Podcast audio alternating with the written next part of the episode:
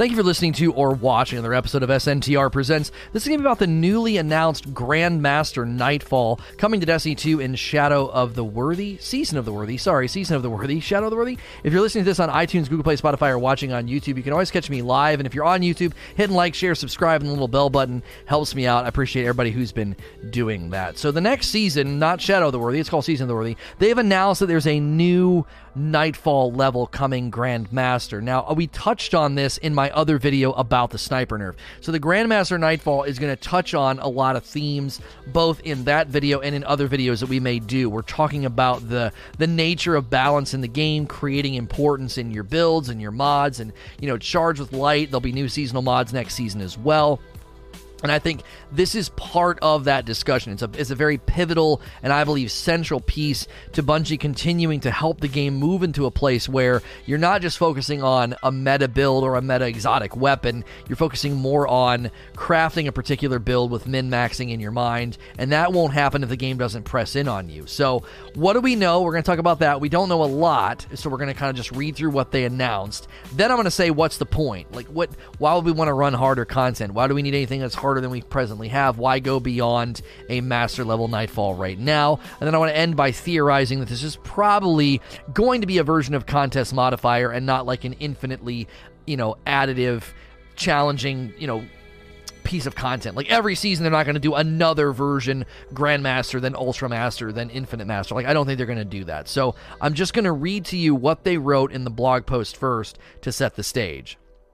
They said with the following changes will be coming out at the beginning of season of Redacted. They're not saying season of the Worthy yet. That's fine. Some are some of these changes are in preparation for a new PvE challenge coming later in the season. A new Nightfall difficulty, officially dubbed Grandmaster, will test even the most proficient Guardians. We'll have more details about this new ordeal in the coming weeks, but for now, we have information from the dev team about the changes forthcoming. So we're going to get some details hopefully in the coming weeks about this. We'll revisit this maybe with another video once they do that. I want to set the stage, though, with respect to some of the bigger things that are going to be coming out from this. It's clear they're targeting hardcore players with this. They said the most proficient Guardian. So this is not one of those most dedicated players lines that could be taken a couple different ways. When they say the most proficient Guardians, they are targeting the folks that go into endgame content. They want that aspirational challenge, and that's been somewhat absent. The artifact is certainly playing a part there, and really strong loadouts and builds are also playing a part in why a lot of the content doesn't feel that challenging.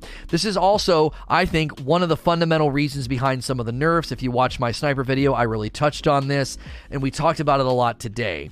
Essentially, what I said is Armor 2.0 landed in Shadowkeep and gave us more personalization and customization than we've ever really had. And that's meant to add on top of the raw damage of the weapons that you get. So if you look at weapons as like a raw damage, as like a baseline number, and then you can add on top of that with charge with light, buffs and debuffs, and you know, ammo finders and reserves and things of that nature, and also just min-maxing your stats to make yourself feel a little bit stronger, recover a little bit faster.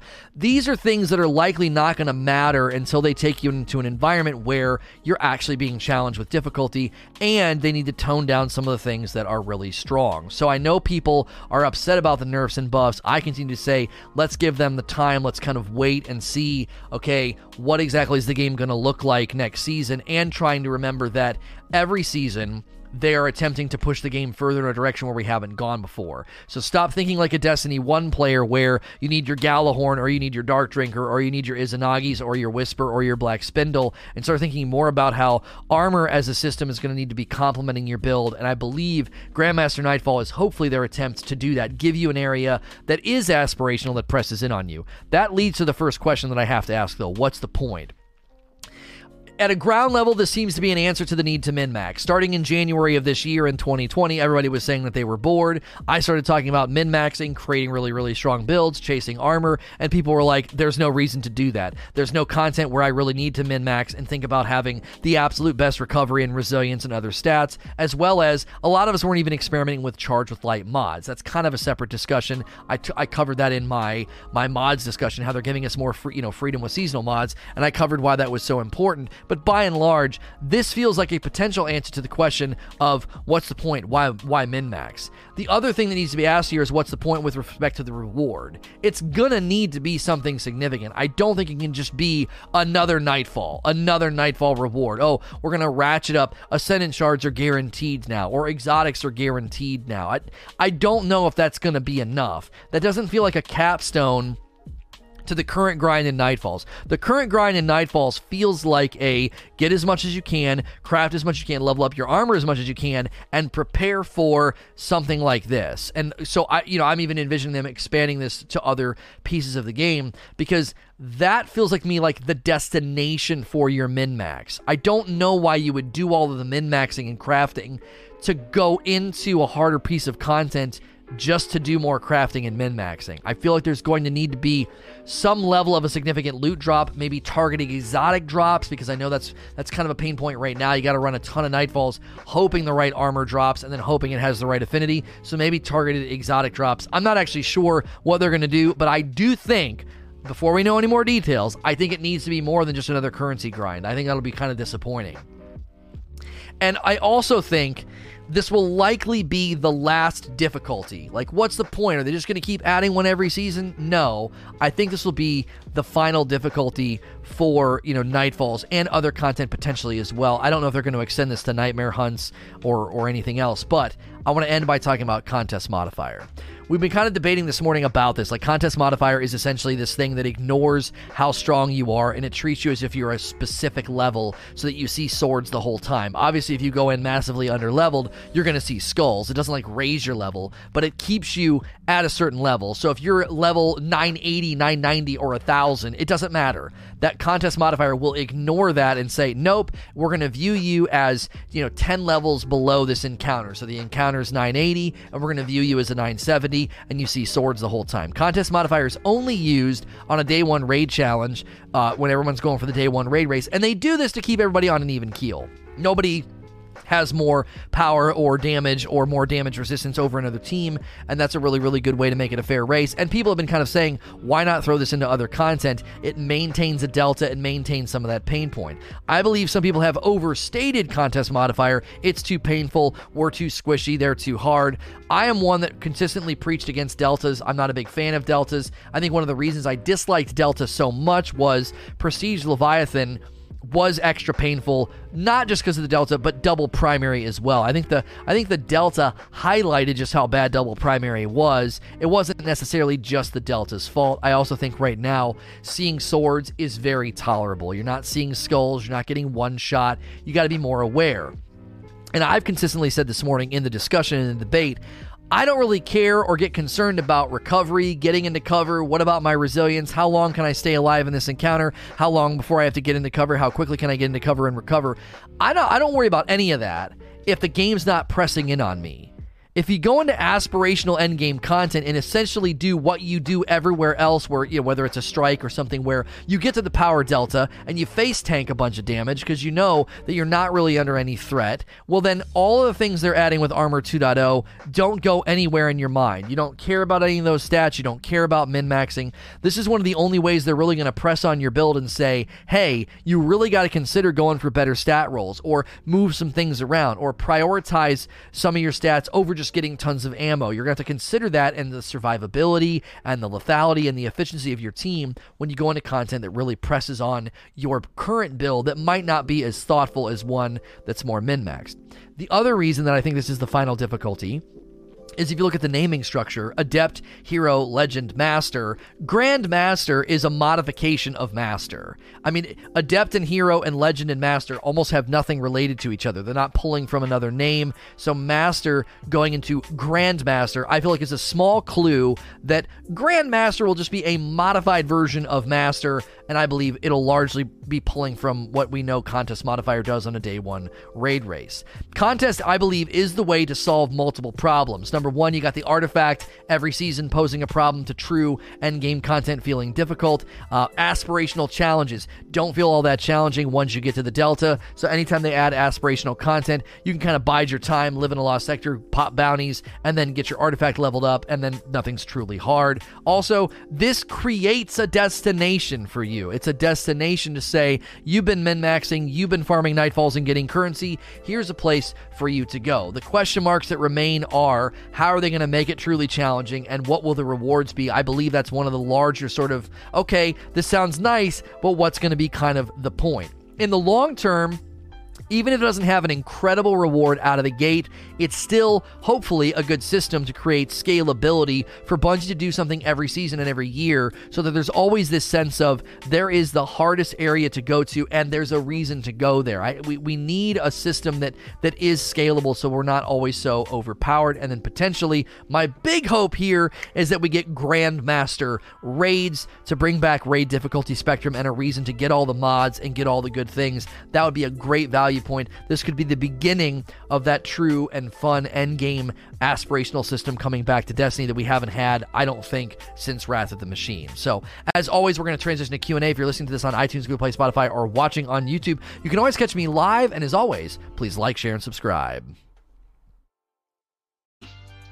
Thank you for listening to or watching another episode of SNTR Presents. This is going to be the Q&A session that followed my talk about the Grandmaster Nightfalls coming in the next season. If you're listening to this on iTunes, Google Play, Spotify, or watching on YouTube, you can always catch me live. And if you're on YouTube, hitting like, share, subscribe, and the little bell button, that helps me out. I appreciate all the support lately on YouTube. Thank you guys for that. Hollywood Zero, as a hobbyist, I just want to play to relax, not sweat out difficult content. What do you think of our content now doesn't require grinding out elite difficulty content in order to participate. Well, I think people tend to overreact a little bit when we start talking about aspirational content. There are there are the people that are like, "Well, I don't want to do that. That sounds terrible." And I'm like, "Oh, okay, well then don't." Right? I don't like Gambit. I don't like the I don't like the way Gambit's experienced. I don't like the way that they make Gambit difficult. I don't like the pathway to victory. So do you know what I do? I don't play Gambit. So, like, if you don't like really challenging, tough content, aspirational content is the key here. If you don't like it, that is actually totally fine. It's generally more normative for folks to not really land in aspirational content on a regular basis. You go to most games, and the aspirational, hardcore, challenging stuff is typically at the very tippity top and there's less of it than than the bulk of the meat day to day, more meat and potatoes content. So, you know, if you're more of a hobbyist, you just want to play to relax, that's totally fine. If they add Grandmaster Nightfalls, maybe they add Grand, maybe in the future they add Grandmaster raids, Grandmaster dungeons. Okay, this could be Bungie's way of gearing up for a really, really good Age of Triumph where the whole game gets this treatment for the folks that really want to, you know, have those challenges and have those cool rewards. If that's not appealing to you, man, there is plenty for you to do. You know, you don't even have to mess with it. Um, what if it's the season's focus?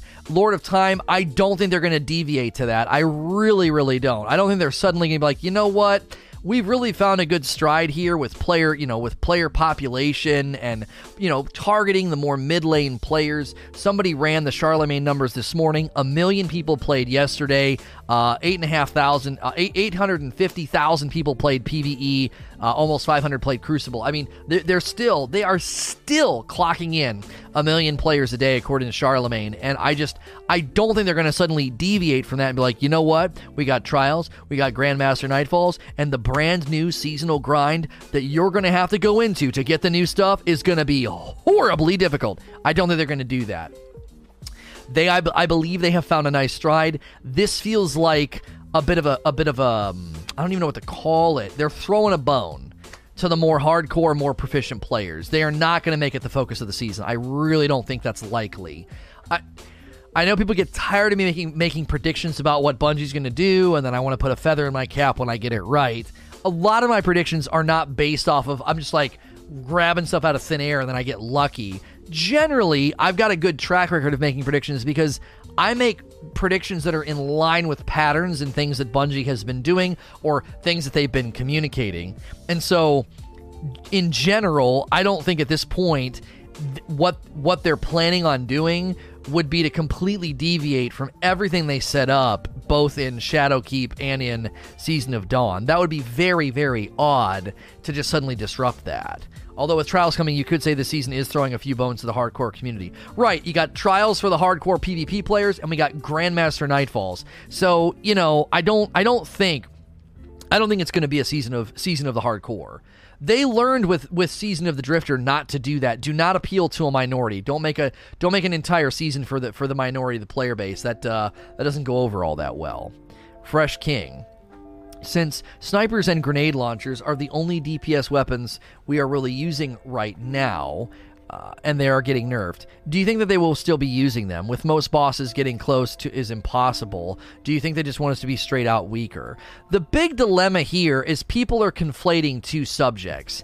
Izanagi's needed to be nerfed because it was an outlier. Snipers are getting taken back to pre Shadowkeep buff because in Bungie's experiments and their internal testing, they feel like when content gets harder, everybody's gravitating to snipers. They want to have more diversity within that sort of secondary class of weapon. You have to remember, you this is a special weapon discussion. Snipers are a special weapon, they're not a heavy weapon. If you really want to push DPS, generally speaking, in the history of the game, you're using your super or a heavy weapon, and there are plenty of heavy weapons that enable you to do that from a distance. Linear fusions are in a good place right now. Machine guns are okay. I think they're a little too nerfed. They could bring them up a tad. Rockets do need help, sure. Grenade launchers will probably still be viable.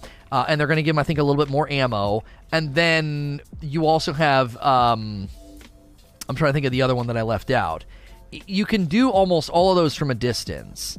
Most of the heavy weapons that we've been using for damage at a distance have either been the, the Whisper, it's a heavy weapon, linear fusion, like a sleeper, grenade launcher from a distance, you know, rocket launchers when they didn't suck at a distance. Swords are really the only heavy weapon that you you would you would want to push and get close with. Most of the time we're doing DPS on a boss, we do it at a distance. The only boss that we really went up to and gut busted was Aksis, and the only real reason we used swords was because his hitbox was kind of weird. Your the spin of the Dark Drinker could hit legs multiple times. It's also one of the reasons why cluster bombs were so effective against him. So, in I think in a very very general sense, people are kind of conflating topics here. They're like, "Well, they're making bosses that promote sniper use." I don't know what you're talking about. All the boss designs that I go into, I am using stuff at a distance, whether I'm using the 1K voices or a grenade launcher, uh, machine guns. I again, I think machine guns need to kind of come back up. But in general, when you go into your collections and you look at heavy weapons, these are what are really designed for damage grenade launchers, rocket launchers, linear fusions, and machine guns can all do damage at a distance, and that's generally where you're going to go for DPS. Special weapons should not be your go to DPS weapon. Ikelos, when it was a go to DPS weapon, the Ikelos shotgun did more damage than exotic heavies, and that needed addressed. Izanagi's in a similar vein, and I think Bungie's looking at all of the things they're trying to do next season, and snipers, presently, with the nerf they did in Shadowkeep, are frustrating some changes that they're trying to do in Grandmaster Nightfalls. Keep in mind, Something I was talking about this morning is if you picture my lower arm and my higher arm as two different things you can do, the lower arm down here is your raw damage potential. You get a bunch of good weapons out of the box, whether it's a really, really good sniper rifle with, with firing line or box breathing. And then up here is the maximum amount of optimum DPS you can get to. Right now, going up here with your build, with charge with light, with debuffs and buffs and different abilities, we don't even really need to pay much attention to that. Our raw damage is so strong, there's no need to think about any of those things. And the example that I gave was in the Garden of Salvation fight, I was using my Tranquility Sniper, and I had enhanced relay defender on multiple armor pieces, and my sniper had box breathing, and I was using it on the Cyclopses. Okay. And I realized I was doing so much damage that I didn't need to use box breathing anymore. If you lower the raw damage of a weapon to be more in line with what Bungie thinks is acceptable, and then you bring that damage up, whether it's with charge with light mods, box breathing itself is a perk, firing line is a perk, or in this case, enhanced relay defender. If, if there's that sense of if I'm to get to maximum DPS, I've got to do things with my armor the way I said it earlier is right now you can get to maximum DPS and not give a lick about your armor or your stats or your mods. You can just ignore it. So imagine that maximum DPS is level 10. Okay, let's say there's 10 levels of efficiency and DPS optimization, and you can get to level 10. Right now, we can get to level 10 by just equipping the right gun. Yeah, just put that on if Bungie creates a system where you can get to level 10, you really can have maximum efficiency and really good DPS optimization, but you have to get there through customization, through good stats, through good mods, through good builds. Number one, that's way more personalization brought into the game. That's creating an actual harmonious system between the armor and the weapons that presently does exist, but it doesn't feel all that necessary. I was trying to show people, like, man, there's really fun builds you can do right now. You can do a build where you're always having ammo for your swords, your machine guns, and you're sacrificing your super. And people were talking about in chat the other day, you know, there's all these charged with light builds you can do. And a lot of the pushback from folks is like, well, I don't need to do any of that. I don't need to. Uh, no, no, nothing is really challenging me.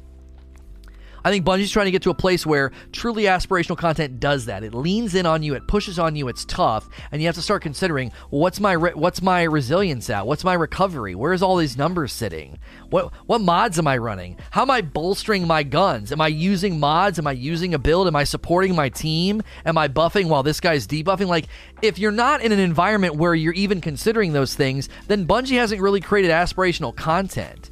We can't complain that everything's too easy and then get mad when Bungie wants to bring things down a little bit so that you have to work for it. You shouldn't be able to be hitting optimum DPS by like just use the right weapon. In their news, that's D1. People are thinking like D1 players. Oh, I just throw on Galley, just throw on Sleeper, just throw on Dark Drinker. No. You, if you want to get maximum DPS, you should have to earn it. Like you should have to really, really push and come up with a build and come up with a, a synergy between your armor and your and your and your guns. And they're never going to get there if they don't create content that's tough, content that's somewhat delted, and bring th- certain things into into sort of a lane of this is good, but if you want to make it better, you got to come up with different ways of building and different mods and different different ways of, of creating an actual loadout. The pushback for that, in my opinion, would be that they need to give us a way to grind for good stat roll armor. Then I love uh, build crafting, but you can't do it properly right now again, Morgan, Morgan's baby daddy, they're they're turning a lot of knobs right now. So, what do they do to empower the armor grind a little bit? We don't know the full scope of the picture yet, but if you get a God roll pair of boots next season, you can change the affinity. That right there, you know, they're level three or four or something. It's not that costly to change the affinity. That right there may alleviate some of what you're talking about. I do agree with you. I think they could afford to give us a little bit more intentionality about an armor pursuit. But I do think as armor's dropping, it's going to be less painful, and we're probably going to do a better job of getting armor to, to, to, to, to build craft with since we can change we can change affinity. So they're turning a lot of knobs. I think I think that's why I'm always telling people, man, zoom all the way out here. They are trying to create a system where you do worry about your armor and your stats and building something that does synergize with your eh, uh, you know your guns. I could go into art content right now with trash armor and stats, equip no mods, and just absolutely decimate content with the Izanagi's. And then on top of Izanagi's, I can run Armor 2.0 builds that basically gives me ammo the whole time. Like Armor 2.0, think of it like this. Let's imagine you've got 10 points that you can spend like in Call of Duty. Armor 2.0 is accounting for some of the points you can spend to make yourself powerful.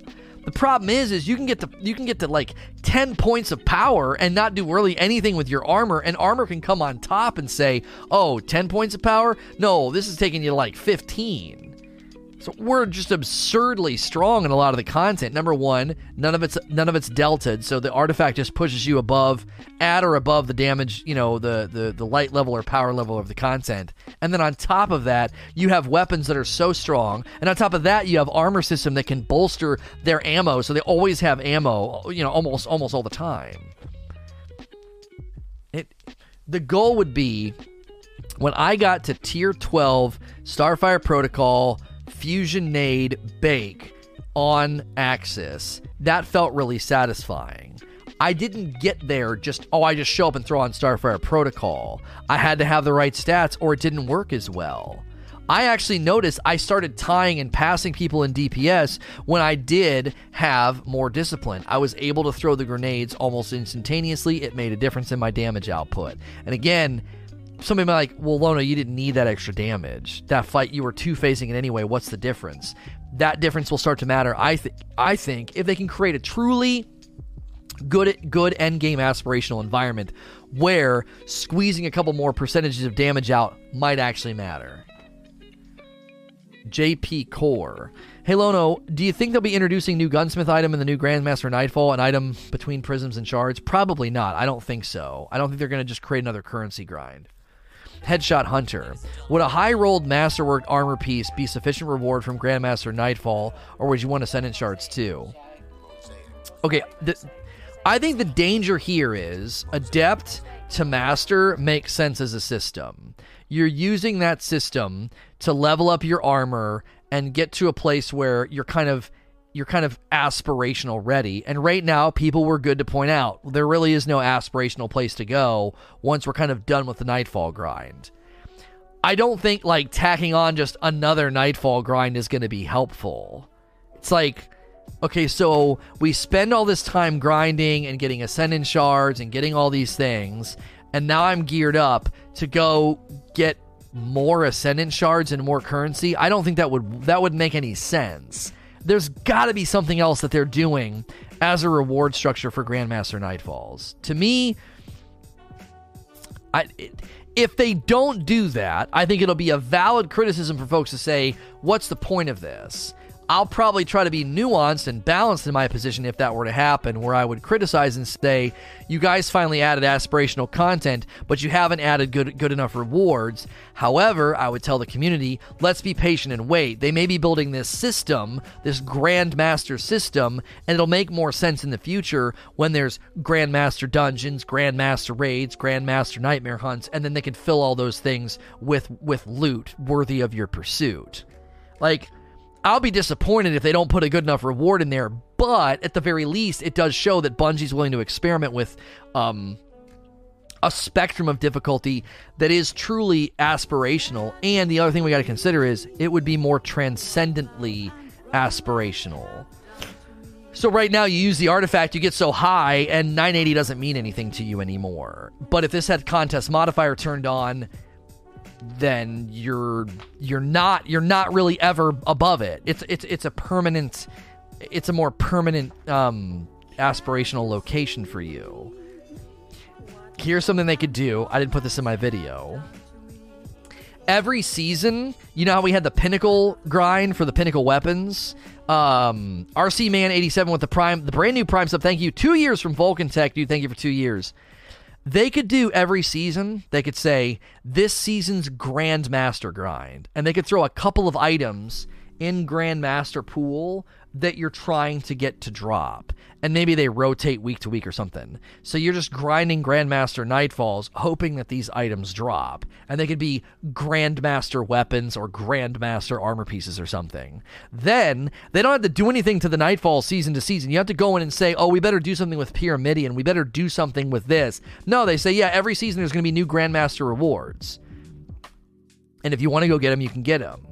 These would be maybe the beginnings of Bungie testing out the idea of having adept weapons. Not, we don't need to bring back the era of Mountaintop Recluse where the weapons are absurd and like why would you use anything else? But they could be adept a little bit better a little bit cooler. This sense of if you don't go run it you're miss you are missing out but it's not like the bulk of the seasonal content. They could say ah well you know you don't have to go for this. There's two or three items a season but they're grandmaster drops.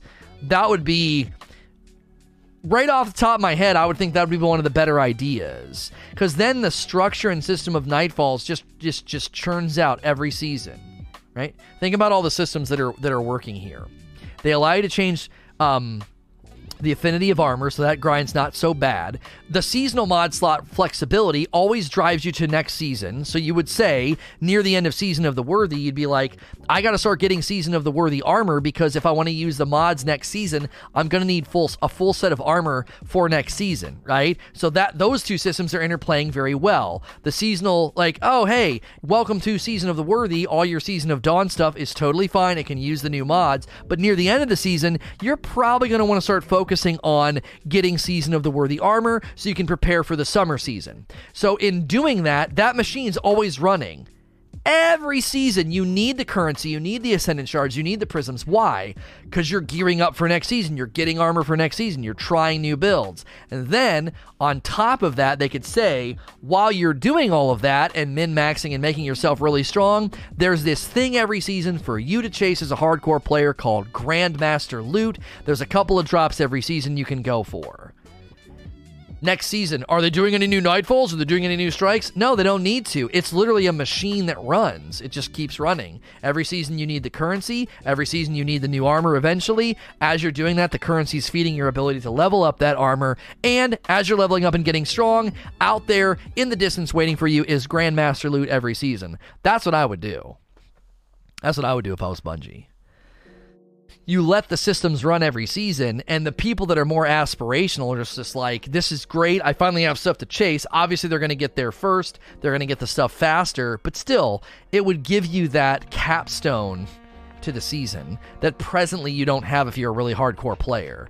Uh, brand new Prime sub from Bishop. Enjoy the dope badge emotes and the ad free viewing. Like right now, your capstone as a hardcore player was like level up the obelisk, you complete your frames faster, extra perk on the guns for level 92 on the season, and then go for god rolls. That wasn't bad, but I don't think it went quite far enough for folks. Mick Cheshire. Do you think locked loadout should continue in Grandmaster Nightfalls? No, absolutely not. Um, it is clear that Bungie are pushing for loadout diversity um, yet restricting weapons armor, especially with highly specific loadouts, can hurt the experience. I hope for moments where loadouts are changed according to enemy types uh, ahead of the player. I think modifiers can achieve what they want. If week to week, different modifiers like specialists or small arms or even specific ones like, hey, this week's sidearms are extra strong against you know champions and you allow you know you have a champion mod that can go on a sidearm or something you know scouts and sidearms are stronger this week you don't have to do anything to your loadout. Here's why lock loadouts don't work. Lock loadout is a modifier, though. Oh, don't fricking split hairs with me, Sagato. You know what I'm saying. Come on. Lock loadouts is not a modifier. A modifier modifies what happens in the game. A curated loadout, it basically says you cannot get in here without this. It's a requirement. A modifier that, that, that's in the game, like you know, solar burn or the enemy is going to throw more grenades. That's modifying what's happening in the game. Making me put on a specific loadout is not really a modifier. It's the it's like it's like a it's like a power level gate. You wouldn't say, "Oh, you have to be 900 to come in here." You wouldn't say it's a modifier. Just like I don't think you can say you have to run a scout and a sidearm this week. That's not a modifier. That's a that's like a content requirement. Okay? Here's why it doesn't work logically imagine that they're doing this as a capstone. And the capstone is spend all this stuff, right? Spend all this time and stuff and energy gearing up to go into Grandmaster Nightfalls. And when you get there, they're like, hey, that build you've been working on, all those stats, all those modifiers, and the synergy between your armor and your guns, yeah, well, screw that. You have to come in here with these guns. That that doesn't work. Like, logistically, the problem with that is you're going to a place in the game where folks naturally get there and kind of have their build. They have their loadout, the god roll weapons that they went for, the mods on the armor, and the synergy with their stats, and the way that they like to play. And you're basically saying, why are you why are you doing that?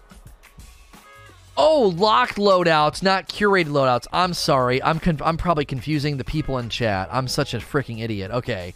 Somebody asked earlier about curated loadouts, and he said Bungie's pushing for loadout diversity yet restricting weapons and armor. When he said weapon diversity, my mind went to curated loadouts. I am sorry. Okay. So there's two things here. Okay. There's there's there's two things here in play. Locked loadout doesn't really bother me in strikes. but I don't I don't know. I don't know if it's that important. That's what you meant locked. Okay, Sagato. I was like, what do you mean? Curated loadouts is not a modifier. Curated loadouts is something that's not been very common in the game. They did it once, actually twice. People generally didn't like it all that much. Spire of Stars and Eater of Worlds, their their prestige versions, basically were like, you have to run these weapons. It was curated. You you like you you like you can't even go in without it. Um locking loadouts, here's why I don't really think lock loadouts is is helpful. I get why they do it, but the, pro- the the problem is is that you basically make people commit to something and then oh man I don't I, I like I mean I want to I want to change this let me go back out to orbit right so I think curated curated loadouts create this sense of welcome to the end game. All the stuff that you worked on, yeah, well, we're gonna make you run something else. That doesn't really work if you're trying to curate. you. If you're trying to actually have this build that you've crafted. Locked loadouts, I think, especially in Sundial, is like extra frustrating because each instance of the Sundial is very different than the last. The reason that it probably would be okay in a Nightfall is because if it's like the Nightfall, the Ordeal, you know where you're going. I'm going into the Pyramidion. I know what the Pyramidion is like. I know what weapons I want to use. I know what loadout I need to do. There's no matchmaking, so I can I can I can synergize with my team in orbit before going down. So locked loadouts, I don't think are that big of a deal in content like a Nightfall Strike. I don't like it in Sundial because opening encounter in Sundial, the first encounter, the second encounter, the final encounter, they are all so freaking different right? Like I, I don't like locked loadouts there because sometimes like well, I, I would love to run this in the first encounter and then second encounter I'd, I'd love to switch it. A strike is a little bit different because a strike generally has like a feel throughout the entire time. Sundial really didn't have that. I don't think locked loadouts landed that well. So sorry for the confusion. I read the second part of his question and it made me interpret the oh diversity of loadouts, but then they're going to force you to run a certain thing. Um, and and again, I, I was I was already tracking on the thing that people said this morning. Like people were asking about curated loadouts this morning, and I was already on that wavelength. Next question, Spectre. It'd be cool to see a Grandmaster specific armor piece or weapon. Also off topic, but what'd you think of Exotic Armor Quest? I mean, I'm not going to get opinionated about armor quests or exotic gun quests, so I'm not really going to answer that part of your question. But as far as like grandmaster specific armor or weapons, I just I just highlighted that a little bit ago. There was no way for you to know that before you submitted your question, but I already kind of outlined how I think they could do that season to season. Ashen Hollow. Should NPCs have separate donation buttons, one for armor, one for guns?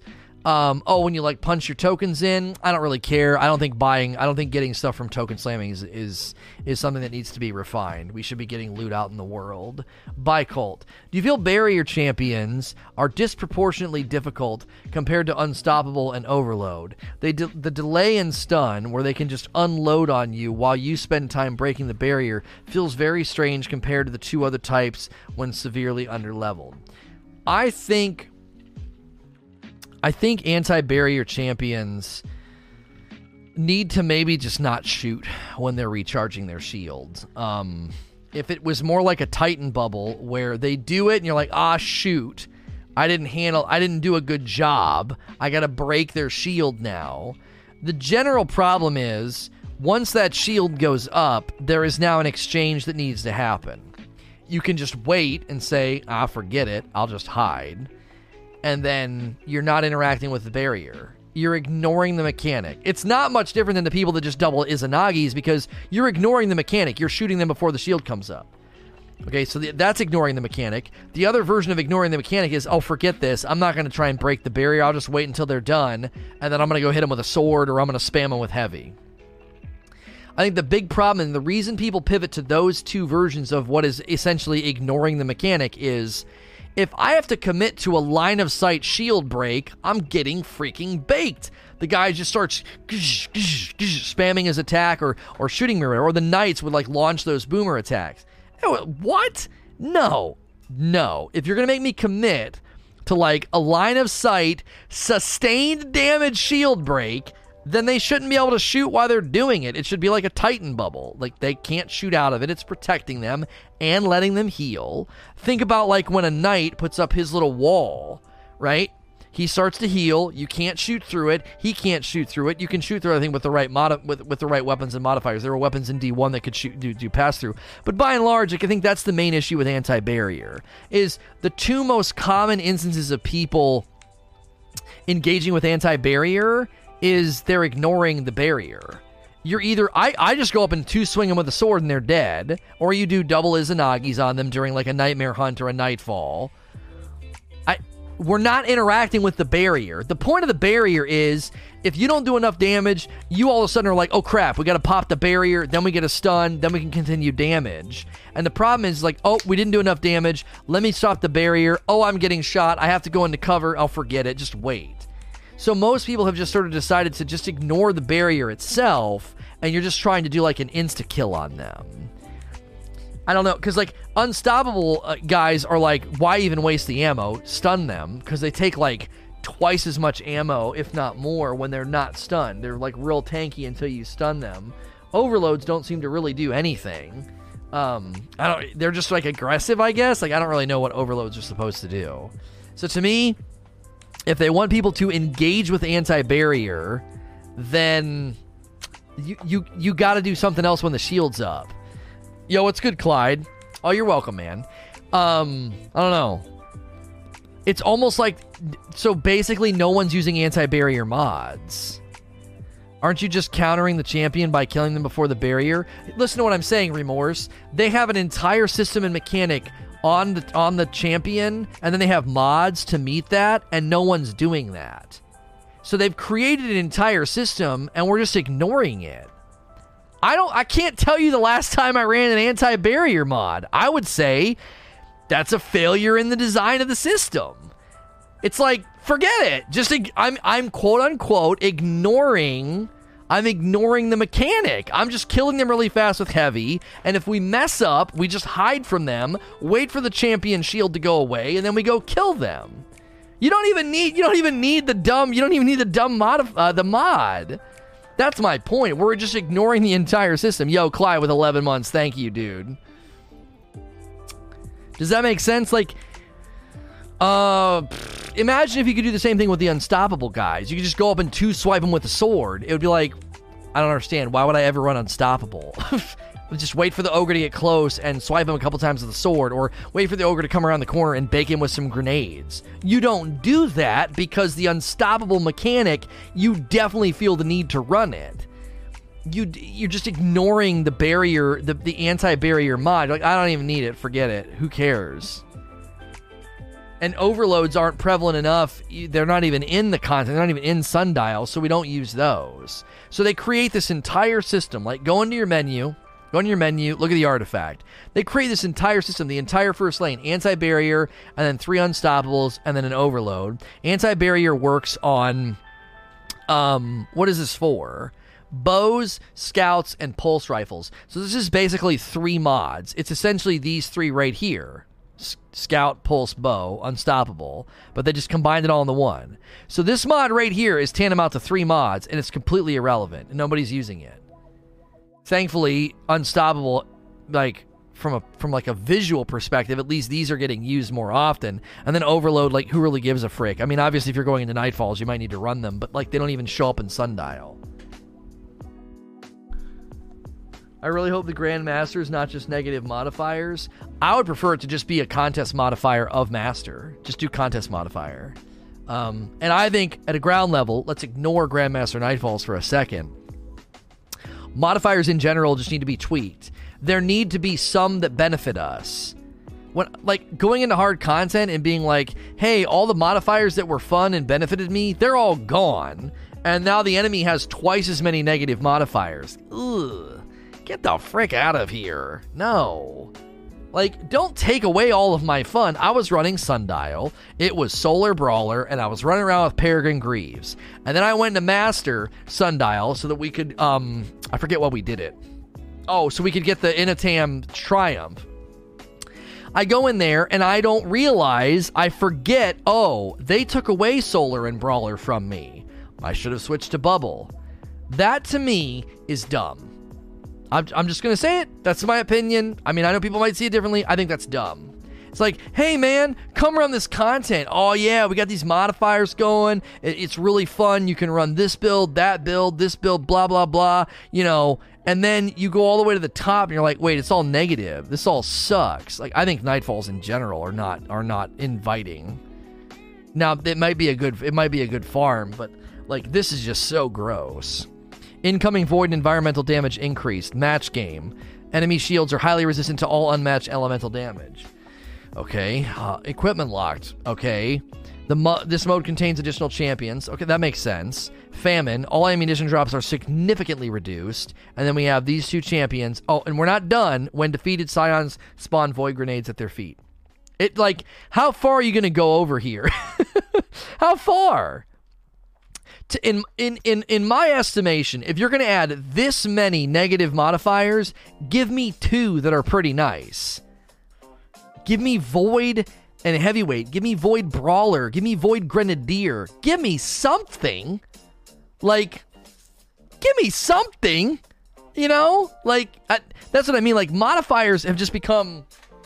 Modifiers have just become how hard can we make this quiz? You know, it's like when you take a quiz and you feel like the, the, the teacher takes pride in making an oh, yeah, the average grade in here on that test was a D plus. Yeah, I really did a good job. No, you freaking didn't. There's no badge of honor. You either suck as a teacher or your test construction's cheap. Like, that's no badge of honor that a bunch of people got bad scores in your test.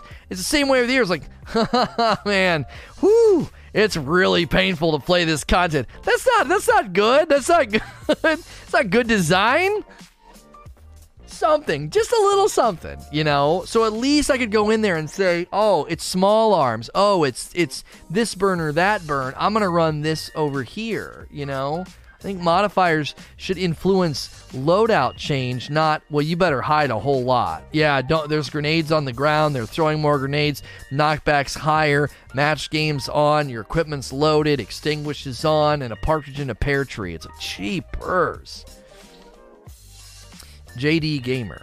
Hey, Leno, what do you think Bungie should have done with Legend Sundial to make it better and have better grind to Legend? Ultimately, the theory that we have around Grandmaster Nightfalls is what I think maybe Sundial could have been. The idea that it's truly aspirational, truly challenging, and then put rewards in there that don't make people feel like, oh, I'll never, I'll never get there. The challenge right now with any seasonal content, okay? Think about what they've announced. Look, look at what this is, okay? It says Grandmaster Nightfall. Nightfalls don't go away. Nightfalls aren't limited. Nightfalls are not like uh, going to expire in in three months. It's always there. You know. Now maybe that hurts my idea with every season having a couple Grandmaster drops that that rotate season to season. But generally, I think that's the challenge with seasonal content is it's going away in three months. So if you make it truly aspirational, you know, 70% of the community is like, I'm not strong enough to go in there. I don't have a team to go in there. They finally do get strong enough to go in there and the season's close to being over, or they never, they just never make it in there. They never get there. They're going to start to feel like the value transmission's been weakened because they're like, well, I paid $10, but I couldn't go into the harder difficulty. I couldn't go get that thing. I think that is one of the challenges with their format that they've come up with. Um, they've they've decided that and not decided. I mean, some of this is a technological limitation. The technological limitation is driving them to limit the content and how long it's around. Since it's limited and how long it's around, they're like, well, we probably can't do really, really challenging content. You know? Today is Spider Day. People are saying Spider sucks. Spider's lame again. All right, I'm going to go check him. Everyone's like, is he finally good? Let's go check him. Uh, Gab. Could Grandmaster work like the rifts in Diablo 3 where the level can go up infinitely like an artifact? This is not something that I considered since the artifact can go up continually, Grandmaster can go up continually. I've not considered that. I think the easiest and most likely scenario is that it's just a contest modifier environment. Fear the Sherp. By the way, if you're new or you like coming in for these Q&A sessions and this it's like an interactive podcast, uh, remember to click follow and turn on notifications on my stream. A lot of new names in chat. Really appreciate that. The support for the channel lately has just been crazy, and we're not even in the new season yet. So thank you very much. It's a family friendly stream. It's highly interactive. It's like a podcast you can talk to throughout the day, and you don't have to worry about having me on with coworkers around or kiddos around. So thanks for being here. Um, Uh, Fear the Sherp says, "What if they were to have it to where when you reach level 10, max DPS example that you gave, uh, you need to make sacrifices like take more damage, like Riven's curse." Well, th- this is where this is where I think you're getting. You're oh, they got Baryon Bough for shards, but not Baryon Bough here. Oh, that would have been perfect. Chat. I have so many legendary shards, and I have so much freaking Baryon Bough. Oh, how much Baryon Bough do I even have? Yeah, I have fourteen hundred. Oh, we were so we were so close to having a good Spider Day, so close to having a good synergy chat. Here, I'll keep it up so people coming in can see since reset just happened. It's Glimmer for Dusklight shards and Baryon Bough for shards. Oh, he was. I think Bungie. I think Bungie's trolling us as well. Um, I mean, Fear the Sherp, you're ultimately getting at what I was trying to enumerate to people that like if if getting to this this quintessential level 10 of DPS efficiency was something that you have to build and not just oh run Nagi, run Whisper, run Galley, right? Like level 10 DPS efficiency is something to be that we we work toward and make sacrifices along the way. That's how it should be. Like I, it, that's the point I've been trying to make to folks. Like this is why some of these things need to be toned down. They're not trying to take away your fun or like, oh, we're going to nerf this so you use that over there. I feel like they're trying to build a system where you actually have to think about build crafting and synergies if you're wanting to create a maximum DPS build, as opposed to how do I do maximum DPS? Oh, I need a spike nade grenade launcher. Okay, I'll go get one of those. Oh, I need an Izanagi's. Oh, I need Whisper. They're cre- people keep forgetting they created this brand new system in Shadowkeep. Armor 2.0 lands, and you're ignoring it in a, lar- in, in a large sense when you're going for these builds. You're just ignoring it. And I think they want to create a way where raw damage is down here, maximum DPS is up here, and the way you get from raw damage to maximum damage is through armor synergy and loadout choices, not just run this exotic. Um, can you share your Mars stems? I have a few hundred. Yeah, sorry. Uh, we've had some resubs come in. Jace with two months, five months from Lang Solo, and two months from DevThorm. Guys, thank you very, very much. Spectre. With the addition of Grandmaster, do you think it'll be required step for next season Seal? Because that scares me. I have no idea, homie. Double V33. What kind of reward would be sufficient to make players want to run the difficulty consistently? Either special adept stuff like we said earlier, and you would literally call it a Grandmaster drop, or uh, targeting exotic farming, you know, like we talked about with Xur, how I said you could go and say, I want to get Orpheus rigs all week. Maybe they give you some sort of a targeted farm. I, I don't, it has to be something much better than just a, another currency farm. Clay Tongs. Is the new Nightfall tier the same as the new PvE activity? I was under the impression that there were differences. We've gotten the form of horde mode PvE activity season. Uh, there'll be a seasonal activity. This is just something they're doing to Nightfalls. They, they did not say this is our PvE activity next season. That'd be very strange. Done 68. Do you think the combination of Ada's blue weapon frames and this season's Battle Pass multi perk passive on Nightfall exclusives would be enough to incentivize Grandmasters? You're getting there. This is very close to what we already talked about. Grandmaster drops could be this. They'd be adept, they'd be special, but they would not be at arm's length from everybody else. So picture like a Grandmaster sword that can drop in Grandmaster Nightfalls, and it's got some extra hotness on it. You can get that sword in maybe the regular Nightfall. Maybe you can get that sword in the seasonal content. But if you want the Grandmaster, really, really hot version, you're going to have to go into a Grandmaster Nightfall. Mick Cheshire. Given how the difficult mode appears to be, aside from exotics that can be grinded for in 980s, is there any reward? We've already addressed the reward. Sorry, Cheshire, we already kind of answered that one. I'm sure you understand. Dragon Slayer. Do you feel that stomp mechanic is diminishing the ability of close range weapons and high difficulty content? Do you feel that removing the damage from the stomp but keeping the knockback would be a fix? Um, they're not in the dark about our displeasure about knockback um, and stomp. I really don't think that's like a surprise to them. So obviously, there needs to be some level of uh, they need to kind of meet us halfway. Now that could be something that they mitigate with swords and the new sword design and how guarding doesn't take ammo anymore. Um, I think that could be really really good. Uh, you know that that would be I think the the best way to go. And then say we're also going to be looking at the over the overwhelming abundance of knockback and stomp. maybe lowering a little bit, as you're saying, maybe lowering damage. My personal opinion is there should be like a like a slice of a pie. Okay, so imagine you're in front of an ogre and there's this slice in front of him, and it's you know I don't know 45 degrees. And if so, if you're in that 45 degree pie slice and you're on the ground, you take maximum damage from him. If I'm in the air behind or above the ogre, I shouldn't get thrown back. I shouldn't get hurt. Why? Because that's stupid. So, D- Dylan confirmed they're not touching Stomp. Well, I think they need to. I think Stomp is overused. I think it's absurd in how it's used, and I think people are sick of it. Listen, if I'm right in front of an ogre and he slaps the ground where I'm standing, sure, I, I should take damage from that. But if I'm above him or behind him or next to him or I'm in the air, the damage should either be non existent or significantly lowered. He's literally slapping the ground. He slaps the ground and I'm in the air above him and I go flying back and I got a sliver of health. And it's like, dude, I was in the air. I was I was on the way over to him. Um melee him, you won't move it's i mean if you think i'm in the dark about that that's that's I, come on. I, I know how to i know how to stop stomp that's not the point. As i said in my outline as i said in everything i just said you're ignoring so much of what i just said if you think that like oh just melee him and you won't move. No no no no no. I shouldn't have to do that if i'm in the air above or behind him. If i'm in his face Sure, there could be a bit of a sauce there. There could be a there could be a, a, boxing match, especially if I have a sword. Right, I'm right in front of him. I guard. I block the slam. I go back to slicing him up. I guard. I block the slam. You know, I.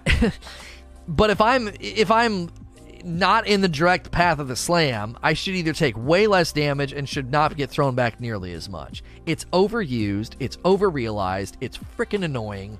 I die more to getting physicsed a lot of the times than actually getting shot by enemies. It's absurd.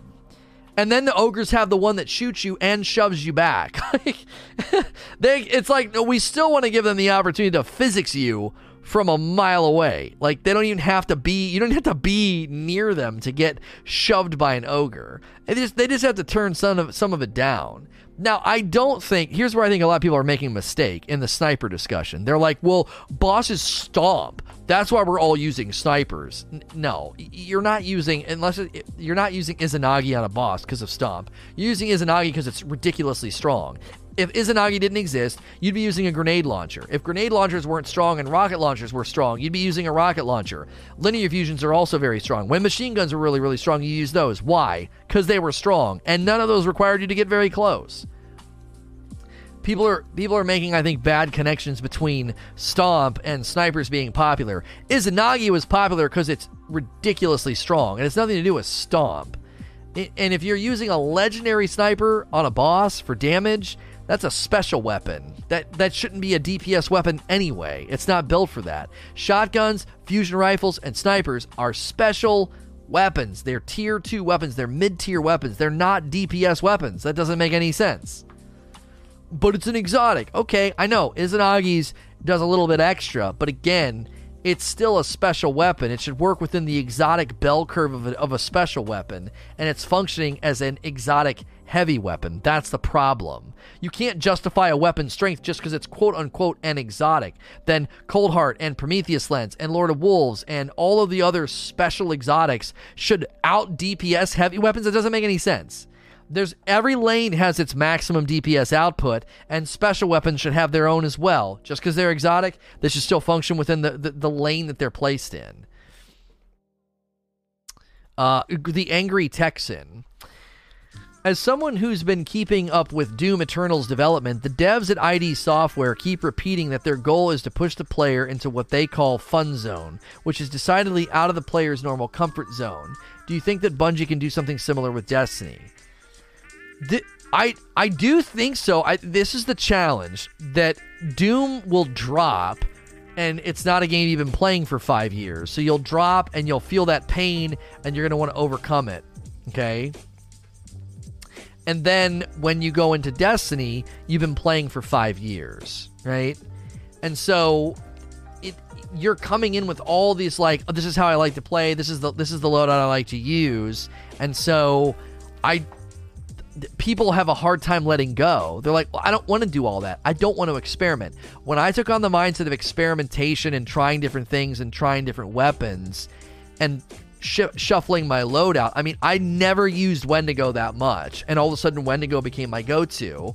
Well, that was fun. I enjoyed that. I had to sort of change my mindset. I will admit, one of the reasons I think I took that attitude is I've changed a lot as a gamer. I've played some harder games. I had played, you know, I had played some games where I realized that the game wasn't really at fault. It was it was me sort of refusing to try a different solution and a different tactic, whether it's, you know, Jedi Fallen Order or Sekiro or some of the platformers that I've played, some of the the Metroidvania games. It's not always about just keep doing what you're doing. Just keep doing what's at your disposal. I mean, even in the Batman game I'm playing right now, Batman Arkham City, they introduce a new enemy type, and I have to stop doing what I've been doing.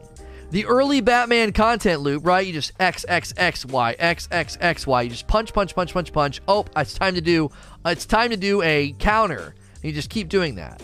Well, that doesn't work when the guys with the blades show up. That doesn't work when the guys show up with the shields. You have to do something new when those guys show up. You have to be willing to change what you've been doing. Well, you accept that in Batman because you're like, I mean, I have been fighting like that for an hour or two. In Destiny, you're like, dude, this has been my go to loadout for four months, three months, six months, whatever. I don't want to change. I don't want to experiment if people were more willing to kind of open up and think about that, I think they could get into a quote unquote fun zone where you you leave your you leave your comfort zone. It's harder to ask people to do that in Destiny because it's just been out for such a long time. Uh, Fear the Sherp. What if they brought back skeleton keys as a reward for the new difficulty, or adding skeleton keys into strikes and allowing them to be used in the new difficulty? I don't know if this is a solution. I don't it, for them to finally be like, "Hey, we're going to give you aspirational content. We're going to give you Grandmaster Nightfalls," and for them to be like, "And we're bringing back skeleton keys." I don't know how well that would go over. Um, I think there's a there's a there's a degree there's a degree of uh, not that's not good enough. There's a degree of you could go a little bit further. Um, there's a lot there that doesn't feel good enough. Um, where was the new Nightfall announced? It was announced in the TWAB last week. Grandmaster Nightfalls, as you can see right next to me, that's like the title here. I didn't put that in the title of the stream because I felt that, that was too long. Grandmaster Nightfalls are coming next season. Beth, and ultimately, ultimately, skeleton keys are just another currency grind. I don't know if another currency grind is the key here for Grandmaster Nightfalls. It, it, another currency grind would likely not be met with celebration. Um, Beth Gaga Shaggy says, Could you see them putting a time requirement on Grandmaster Nightfall to get max rewards? This would force player toward the enemies instead of hanging back. My own personal preference is that timed content. I don't like it. Oh man, I don't know, but I, am going to argue with myself. I did like the idea of going for time trials in the nightmare hunts. It pushed you to troubleshoot in a way that does that. You're maximizing each section. You're coming up with a plan for each each like section of the nightfall. Oh, I don't know. I don't want to argue for my preference. That doesn't necessarily mean I'm arguing for good game design. I did like I did like the t- I did like that in Nightmare Hunts. We never would have considered changing our loadouts and doing different things if we could just sit back and slowly pick apart each room if it's, dude, no, each section needs to be about three minutes. We can't spend six minutes here. We're now well behind. Timers get cheesed. I don't know. No, no, Aaron. He's not saying the like the like uh, like the point system. He's saying you got to get to the end in ten minutes. You're not going to be able to do that if it's really really hard. I don't know. I I I can feel both sides of my brain here fighting because I do think hitting a time trial in the nightmare hunts forced me to think and evaluate my loadout in a way I would not have done if it weren't for the time trial. We would have just sat back and took our time. The time trial pushed us to play in a different way, and it was really satisfying when we finally figured out okay, we're making good time. Yep, keep going, keep going, keep going. The synergy, the timing, the strength, the power but then there's another side of me that's like, ah, time content's kind of, now you could do the thing where you're trying to get a certain number of points, and at a certain amount of time, you start to lose points. So there is a soft push to be like, you can't just sit here and take for forever. You got to get there to the end. If you fall below a certain point threshold, maybe you get less rewards or something. I don't know. NW2 Killer. Do you think that they should do something to other modifiers since Match Game uh, seems to be the only one that makes content difficult? Yeah, I, I don't. I, I just gave a little bit of a speech just a little bit ago about modifiers. I don't want to belabor the point. I don't want to beat the dead horse. I think modifiers are far too negative and painful, and they take away all the fun. Um, they don't. They don't take. They take away all the things that are fun. All the positive modifiers, all the modifiers that benefit the player go away, and they stack what eight modifiers that benefit the, the enemy. I, I, I think that's an over realization of what modifiers should be doing. Should timer be enforced for completion at all? Um, extinguish mod after 15 minutes or something. Paris, I don't think they're going to go back to that because they had it in D2 vanilla and it was so largely hated that they got rid of it. They had extinguish in D1, they also got rid of it. I as much as people say they want hard content, there's a difference between hard content and content that kicks you in the nuts and sends you packing. You know what I'm saying? Like I they don't seem to now they're doing extinguish in uh, heroic menagerie and in master um, sundial or legend sundial but i don't know. A timer's just different. It's better to be like let us finish. If the timer gets so low we get diminished rewards but we at least get to finish and get something and we can come back and apply what we've learned to try to get better. Instead of being like nope you're out of time. Get the frick out of here. You know what i'm saying? Like with the nightmare hunts, right? We would keep playing. Every section we were like, okay, that we, we kind of messed that up. Let's keep going. Let's keep going. Let's keep going. Let's keep studying. And when we ended, we still got resources. We still got fragments. We still got stuff that we could use at the lectern. We still got some semblance of a reward. And we also were able to like keep practicing and testing things. Instead, of, and we didn't get the time trial. We had to go back and try again. So it's like, but if you get to the end, like close to the end, and like, nope, you're out of time. Get the frick out. I just don't like the way that feels. I think that's too that's too punishing. Three, two, one, shoot Crota. that's two months. Fifteen months from Bless Binky. Thank you. Pixel Pusher. Do you see the new Nightfall level and direction Bungie is moving as a sign that the days of giving us ways to counter negative modifiers, thus allowing them to make more ways to challenge us? I certainly hope so.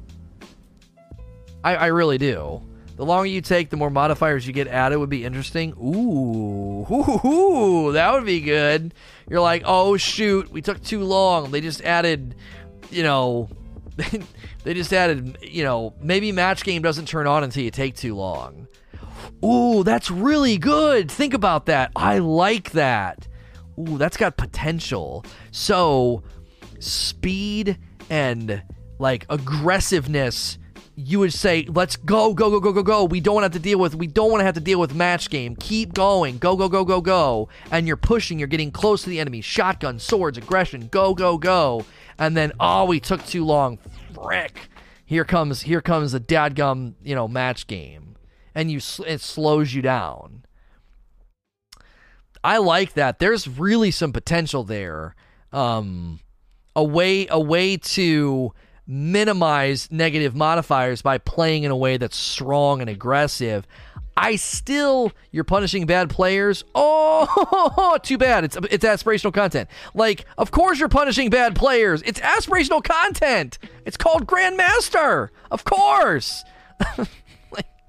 Um, I'm sorry, that was a little harsh, but still, come on, of course. It's as it's the hardest difficulty. in any case, in any case, I still think they should think about adding some modifiers that help us, and then you could have modifiers that are negative. But again, as it was just said, if you go too slow, they they throw on another one. Like boom, now match game is active boom, match game's more resistant. They could have tiers of match game or something. So it's not so bad when it first shows up, and then it gets harder and harder and harder. Again, the idea would be we don't like the idea of content being hard and everybody just sitting back, blunk, blunk, snipe it, blunk, blunk, blunk, scout, blunk, blunk, blunk, blunk. Blah. No, man, push, get up there. Use your shotguns, use your grenade launchers, use your swords. Get in there, blow their faces off, and keep going. If we get to the boss fight and it's seven minutes, it's nine minutes, it's 10 minutes, whatever, we're good. We are good. Let's keep going. And then you have that sense of we're strong, we min maxed, we had ourselves specked out to where we could really, really push and be aggressive as opposed to just freaking sit back and slowly pick away at everything. I don't know. I I don't want to overbake this cake, but I do really think that an incentive to kill the ads quickly and efficiently that that that gives you that shove forward, I think there could be a, a system they come up with. Now, what we're coming up with right now might not be the perfect system. These are just ideas that we're throwing out. There could be better versions of what we're saying. But the idea of like, nope, 12 minute mark, you're going too slow, match game just gets turned on. Oh, shoot. You know, we're taking away your burn or something. They might not be able to do that, but still. Uh, Chief PogChamp, do you put it past Bungie to bring back year one trials weapons but with random rolls? I feel like this would be not be taken too well. I don't think they're going to do that because that was Trials of the Nine and Trials of Osiris is coming back. I think everything's going to be very yellow and black. It's going to not feel like Trials of the Nine. Uh, Stare in the Sun. What do you think a Grandmaster raid would look like? Contest modifier with non powerful drops would be a great place to start. Uh, ornaments for the armor and the guns would be another great place to start. Hey, come run the Grandmaster version of Garden of Salvation. Contest modifiers on. You can run it as many times as you want for non powerful drops, and there's low drop rate chances for uh, ornaments for the armor and ornaments for the guns. Ship it. People would play it. I would play it. Why, why wouldn't you? Drebin with 13 months, thank you. Remorse91 says, What if instead of contest modifier that disables, uh, they put a modifier that disables your artifact? The level for Grandmaster is like a thousand or something. This would give people a reason to hit 980 and potentially 990. Look, I don't dislike your idea because it would suddenly make pinnacle grinding better, okay? The reason I don't want your idea, your idea in principle is fine. The reason I don't want your idea is because the pinnacle grind sucks and it feels like an afterthought. So I don't want this because I would feel like, okay, the only way for me to get ready for Grandmaster is to go run a a, a, a pinnacle grind that sucks, just sucks cheeks, man. It's awful. So they already have the solution like contest modifier disables your artifact. It treats you as a certain level. Now, maybe that would mean they could do it in a way where gear score does matter or something. Uh, two months from Tech Sports says, sorry for the sub during the talk. It's usually when I watch. No, it's fine. I have the alert turned off. I still thank you guys for your resubs. It's a really long Q&A session. The people listen to audio la- uh, in other locations. They understand that this is a live environment, and that's don't don't don't apologize for subbing to the channel ever.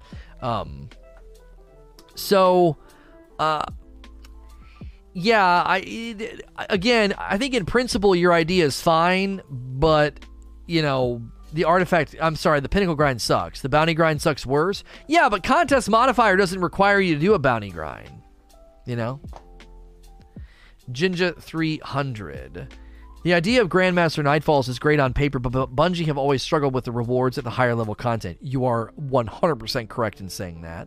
Do you think that something like guarantee exotic drop each completion or a high uh, or high may gain per completion? Um this is something I really wish I would have included in the talk. It's a well made point. They have really, really just sucked wind when it has come to aspirational content rewards.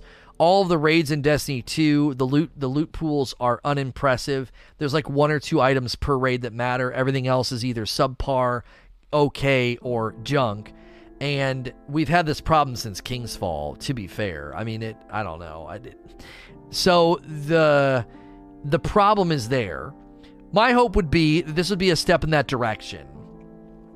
That you know, a raid could drop, guns are good, not great, and then Grandmaster drops, and now the guns have cooler version. There's Grandmaster versions of the gun. There's there's Grandmaster ornaments for the guns and the armor.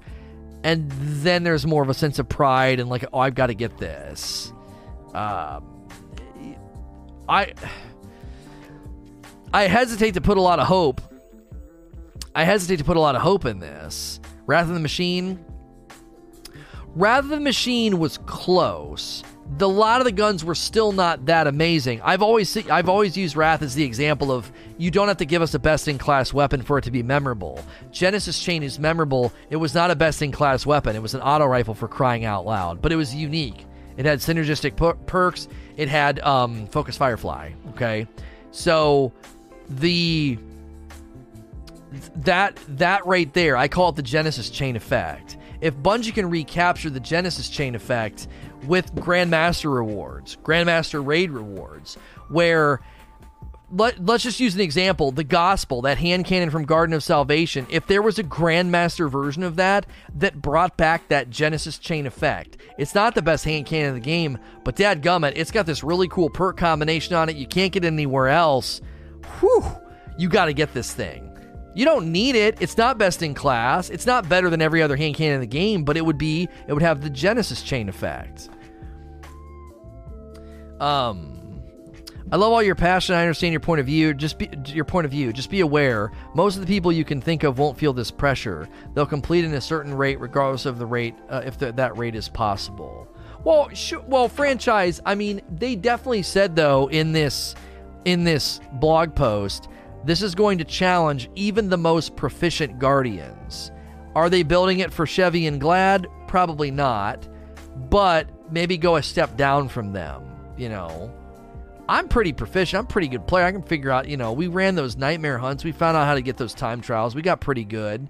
We got, you know, we got pretty pretty pretty solid runs there. I'm I, I I don't toot my own horn and, and, and peacock and ego about PVE for crying out loud, but I'm a pretty good player. I, I built my entire channel on helping people in raids, like for crying out loud. So, like, I, I they probably have players like me more in mind, like somebody who has lots of gear, lots of loot, understands the systems, and can maximize the build and be a pretty good player. I don't think they're building the content. I don't think they're building Grandmaster Nightfalls for Chevy and Gladd. Um, that just that, there I don't think there's I don't think there's like a, a potential for the content to be built for them. But I do think there are a lot of players that are not Chevy and Gladd that are more in my lane that are lots of stuff. They know what a god roll is. They know how to min max. They know how to build out a, a, a you know a loadout, and they're good at the game. But they're just sort of like, well, nothing's really that hard. A lot of people in this chat, I would say, are that way. People like Pugs and Light Leap and Vreek and Silent and uh, you know people that were running with me T Funk. You know people people make think T Funk's just a wild crazy troll in chat. He's actually pretty good at the game. And when we were running nightmare hunts uh, for time trials or when we were doing different things uh, when we were running challenges in garden they're just people that are they're just in that lane they got a lot of loot they know how to play they don't make lots of mistakes they know how to craft a pretty strong build um, you know, the other day we had we had Kim.com, the real Kim.com, and Flame showing us their their builds, their, their how many stats they had squeezed out of the game with their loadouts, and it was like, wow, you know, they're not Gladd and Chevy, they're not two man and stuff, they're not blindfold and drum, you know, drum crow to beat and stuff, but like they're really really proficient at the game and they know what they're doing, and I think Grandmaster Nightfalls are probably targeted at them. Think like think top 20% instead of top 1%. I think sometimes we think, oh man, dude, hardcore players, and you think of Gladd. I love Gladd, right? In in in in a lot of ways. No, but, but like that's not Gladd's not even a hardcore player. He's like above that. These guys are these guys are career hardcore players. I don't even know what terminology you would use for them top 1% I don't think can ever really be targeted by content. However, you can target the top 20%. Think about it, like the people that complete raids. Do you think that the, the, the top 10% of the community that regular regularly completes raids, do you think they play at Redeem's level? No.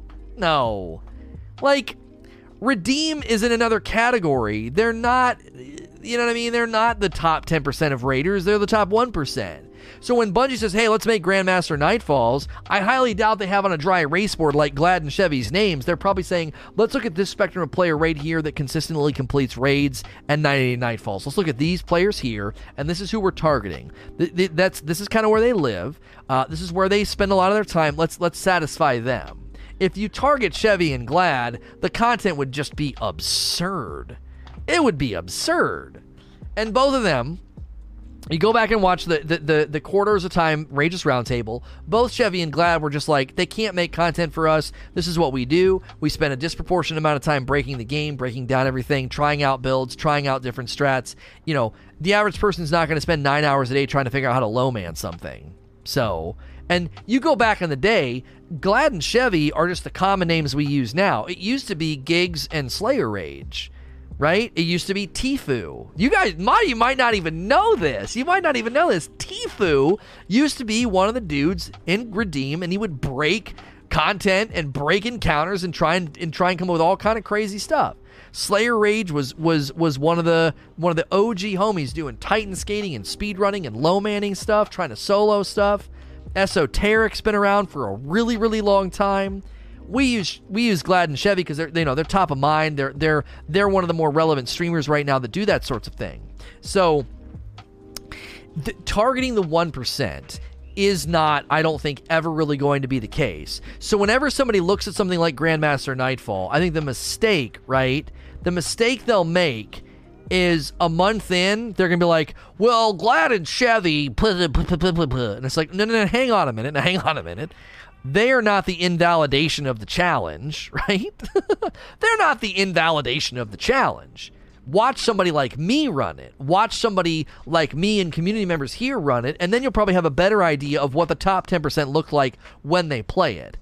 Uh, maybe I'm too humble. I might not even be, I might be close to the top 1% myself. I mean, if I apply myself and pay attention, I'm not ever going to be in redeem and speedrun stuff, but like I might not even be that normative. I don't know.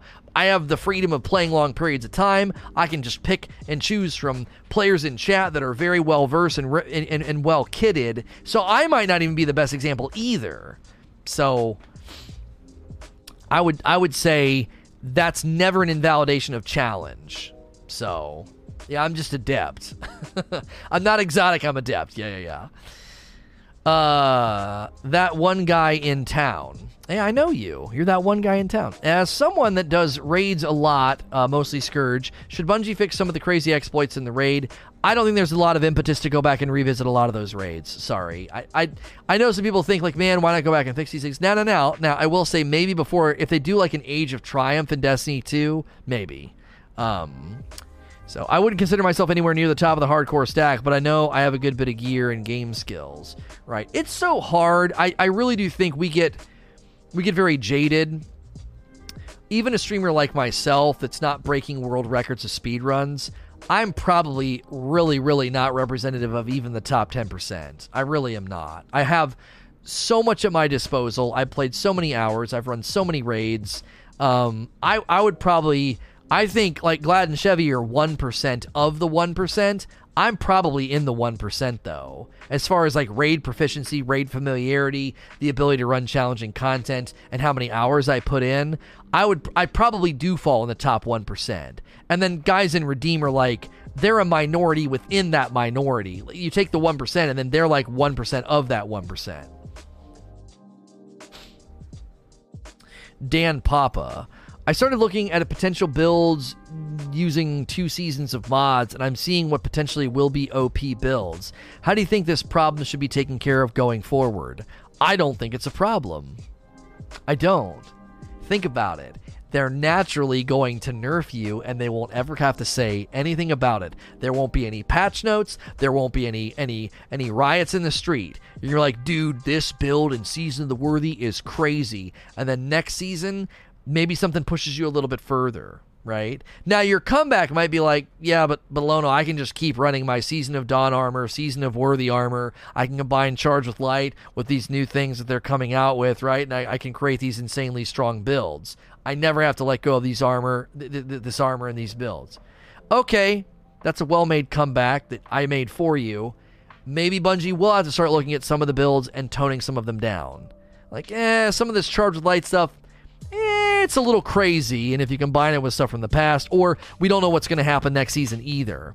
The way I phrase it, it in the talk the other day about this, I said the best goal would be let's just call them season of the worthy mods. Season of the worthy mods that land, you would want them to push you to using four and five of them, three or four of them, to get the most out of them. So they're softly kind of saying, yeah, you're going to have to turn that charge with light stuff off. And to be fair, charge with light at its best, you have to run at least two of them. You need one mod that gets you charged with light, and then the other mod that gives you the benefit, right? So, if Season of the Worthy seasonal mods land and you're like, ooh, this one's nice, but it really isn't nice until you pair it with this, and then the both of them really, really need to be paired with this, now all of a sudden there's like this really soft push to be like, yeah, you really can't combine these your your season of the worthy mods aren't that great until you have you know three or four of them equipped, and that naturally shoves charge with light off the table.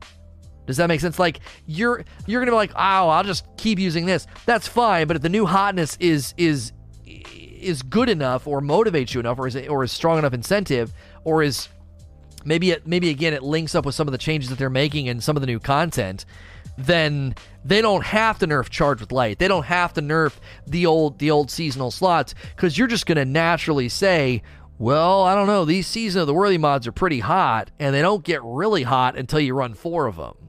I think that would be the way to softly say, ah, the new mods are worth running, and they maybe their benefit stack or, or do something when you run multiples. You know, kind of like a set bonus. Uh, none of the charge with light mods are good enough to replace ammo perks. I don't know, man. Some people have. There's some videos, man. There's a whole thing where uh, who was it? Was it Error? Did a whole interview saying that people are sleeping on charge with light. I don't know. I wouldn't sleep on anything that Error says. I don't think he just shoots off the cuff. He usually does a lot of research before he makes statements like that. I'm pretty sure like there are some crazy charge with light builds that are out there. Um, and again, we don't even know what season of the worthy builds are going to look like. They could get even crazier. Oreo Migs. Did they mention will there be any new mechanics? They didn't say. We don't know anything other than it's been announced. If Grandmaster uh, from Lore Master Eve, if Grandmaster is a thing you just do for the challenge, or you think the reward? I think the reward needs to be there. Um, we said that Grandmaster loot. It could be like a deft loot, but if we called Grandmaster loot, could be a good you know place for them uh, to start. Lore Master with another question. Sorry if it's off topic, but is there a podcast you did on the Osiris Rasputin cutscene? Yeah, it's on my YouTube. You go to my YouTube channel and search brand new cutscene. It's like one of my most recent videos. Rava NJS. Just got here, not sure if you've mentioned it, but what do you think of the sniper changes for PvE? I don't want to debate this again. I think people are reacting too early. Izanagi's needed nerfed. The legendary change is literally just a reversion to how snipers were pre Shadowkeep, and we don't know what they're going to do to maybe get those back to strength. There could be new mods coming in in Season of the Worthy. Charge with Light's not going away, so neither with those mods.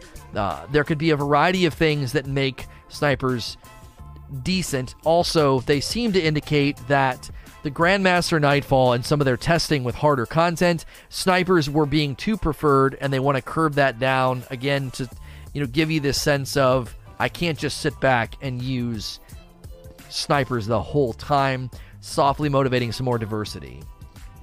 Oreo Migs, did Bungie inform us on the type of loot we'll be getting? No, they did not.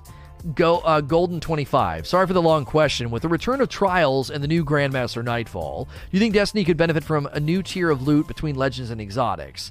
Like Exotics with the. Yeah, you're touching on something we've already touched on. We touched on the Adept thing for Trials because that was something in D1. And we already touched on this today by saying Grandmaster loot could be something they could do every season. They don't have to update the Nightfalls, they don't have to change the fights or the bosses or the loot pools. They could literally just add new Grandmaster loot. Shift into gear. Why did Prestige Mode Leviathan end up feeling so lackluster and in general frustrating? If they released a Grandmaster Leviathan, how do you avoid those mistakes? Double primary, I think, was the main reason it was it, it felt that way. Going back into Leviathan once we could use a shotgun and a rocket launcher, and a, you know what I'm saying. Once they changed the the double primary system, it was not nearly as frustrating. Ammo economy was also horrendous back then. You could literally fail an encounter if majors didn't drop, you know, purple like they were supposed to. Spectre 17. What do you think next season seal will be? I have no idea. Yeah, probably worthy. Um, Lord of Time. Should each season end with a prologue mission leading to the next season? Coney Island in Division 2 is a prologue to Warlords and it works perfectly. I love the idea. They might be doing that with the thing we're going to unlock with uh, Empyrean Restoration. Melodic Gamer. Could it be possible that one of the possible rewards is armor with high stat rolls, or could it be guaranteed materials for masterworking armor? I've already addressed this. That doesn't make sense to me. The the system is you go all the way up through all the nightfall difficulties to get a bunch of armor, to get it all invested, to go get more armor that would then replace what you've already been working on, or more currency. It really needs to be something other than that. I really I'm gonna I'm gonna stick to my guns on that. I am. Now, the only defense you're going to hear from me if they decide to make Grandmaster Nightfalls basically just drop high stat roll curated armor or more currency or a guaranteed ascendant shard, okay? I'm going to criticize that. I'm committed to criticizing that. I don't think that's good enough. But I'm also going to say this could be just them experimenting with aspirational content and they weren't ready to roll out good enough loot yet. This could help in the future with Grandmaster raids uh, and be you know a static benefit every season. I'll try to be nuanced, but I'm also gonna be like Bungie. What's the point of this? Like, it, there already is a system of armor grind and armor currency grind in place. You don't need to add another level. Man, I'm so glad I got all this currency and all this armor leveled up so I could go grind for more currency and another piece of armor. Like that doesn't seem like a good crescendo to the Nightfall structure. That doesn't seem good enough. That seem it, it doesn't even seem necessary. Assassin Nerd. What do you think of Grandmaster Nightfall will have his rewards to be worth it? We've already addressed the reward conversation multiple times today uh, by doing like a Grandmaster level loot, like Adept loot. Princess Ray Nesh- Neshia. Sorry if I messed that up. Reneshia. Rayneshia. Princess Rayneshia. I hope I got that right. Sorry if this was discussed in the talk, but could you, these new Nightfalls be a source of the in-game cosmetics people have been asking for? Once you have a min-maxed the way, they'll likely be looking for more as a reward. In-game cosmetics. I don't know um, if that's. Oh, I don't know if that's good enough. Cosmetics are nice, but cosmetics are also binary. You either get it or you don't. So if they put um if they put, you know, cosmetics in the game, they're like, hey, here, you can go get this thing. And you're like, sweet, I'm going to go run Grandmasters. And you're like, awesome, awesome. And then you, you get it, and then you're like, well, I'm, I'm, I'm done. Now, as what's being said in chat, that could work per season, sure. Couple of cool ornaments per season. But man, I don't know if that's good enough. That could be part of this. They could do um they could do the you know, hey, here's a couple guns, here's a couple ornaments or something.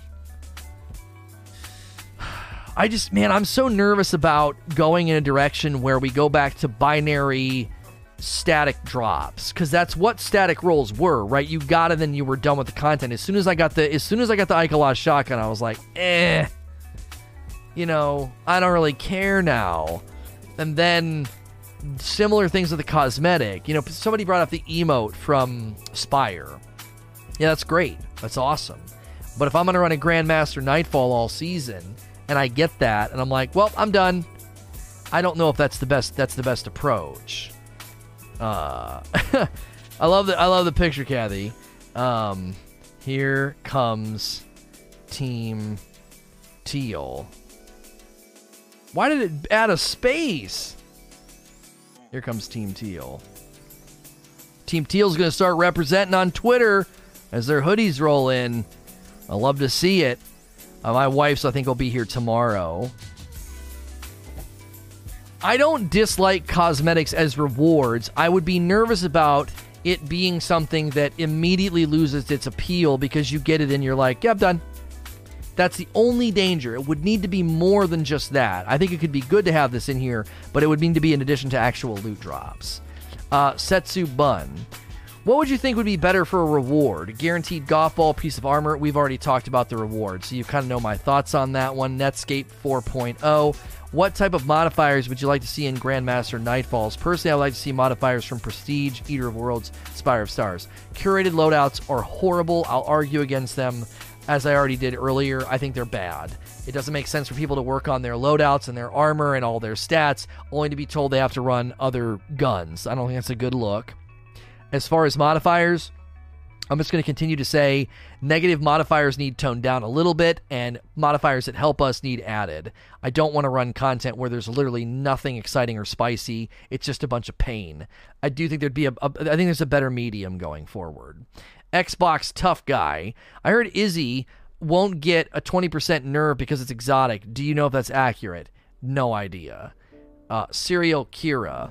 I don't think it's going to affect Izzy because did Izzy get the buff in Shadowkeep? I don't think it did. They're not nerfing, they're taking away the buff in Shadowkeep. Did Izzy get buffed in Shadowkeep?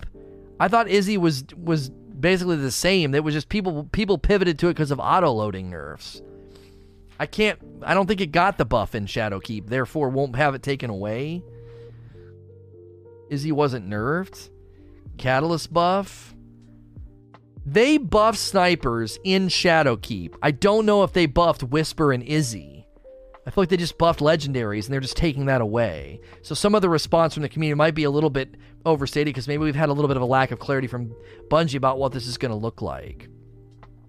With the nerf to Izanagi, could Darcy get more use? It's possible, so can Whisper. Enlo Eagle. I heard you say the issue with Prestige Levy wasn't necessarily the content, but the double primary. Is there a chance that was also the case with curated loadouts? I agree they probably don't have a place in high level content, but they do have a place in unique challenge. Dang it, Enlo Eagle. Are you going to make me reconsider my position? Okay, hang on a second. Let me go and look right now Okay, we're going to look at Spire and then we're going to look at Prestige. And it says I have to run an SMG anything grenade launcher. I yeah, it depends mm, depends. It really depends. SMG anything grenade launcher. Well, that doesn't sound that bad, right? Like, oh, it's not too bad. You listen, okay. I'm going to admit that maybe I'm being too hard on curated loadouts and there could be some room for it to not be as frustrating. You've made a good point that maybe curated loadouts were more painful in double primary, they might not be as painful. I'm still going to go back to I'm still going to go back to the idea of me gearing up to go into endgame content and having my loadout that I've been working on kind of frustrated. So, Bungie would need to do this in a way where they would say, here are the four curated loadouts for next season. Get ready and prepare, Guardian. So you know Grandmaster is going to have four curated loadouts that rotate week to week so you can prepare for that and know, all right, I've got a loadout for the week that is SMG, shotgun, sword. That's the rough and tumble loadout, right? I got to get a loadout for SMG, shotgun, sword. I know that's coming. Also, I'm going to get a loadout for pulse, um, pulse fusion, linear fusion, right? So if they tell you ahead of ahead of time, I could get behind it. The danger would be people would spend all this time gearing up, getting armor, getting all this stuff, getting god rolls that they like, and then being like, what do I have to run this week? I don't want to do that. I don't want to run those weapons. If you let people know in advance, at least they could say there's four every season. They rotate. I could avoid. Maybe there's one out of the four that you would just absolutely hate. No big deal. You can avoid that week. But at the very least, you could like prepare for it. You, does that make sense? I think that was the biggest struggle with Spire and Eater. Is like week to week, you're like, oh my gosh, what the frick is this? And you don't have any good guns or a good loadout for. You're like, get the frick out of here. I don't want to do that. And you wouldn't play that week. What about a, uh, the option to run that loadout for extra rewards? You're touching on it, J Cal. If you incentivize it, like, hey, this week these weapons are stronger, you don't have to run them you don't want to. That's close to what I've been pushing for is incentivize the use, don't force the use.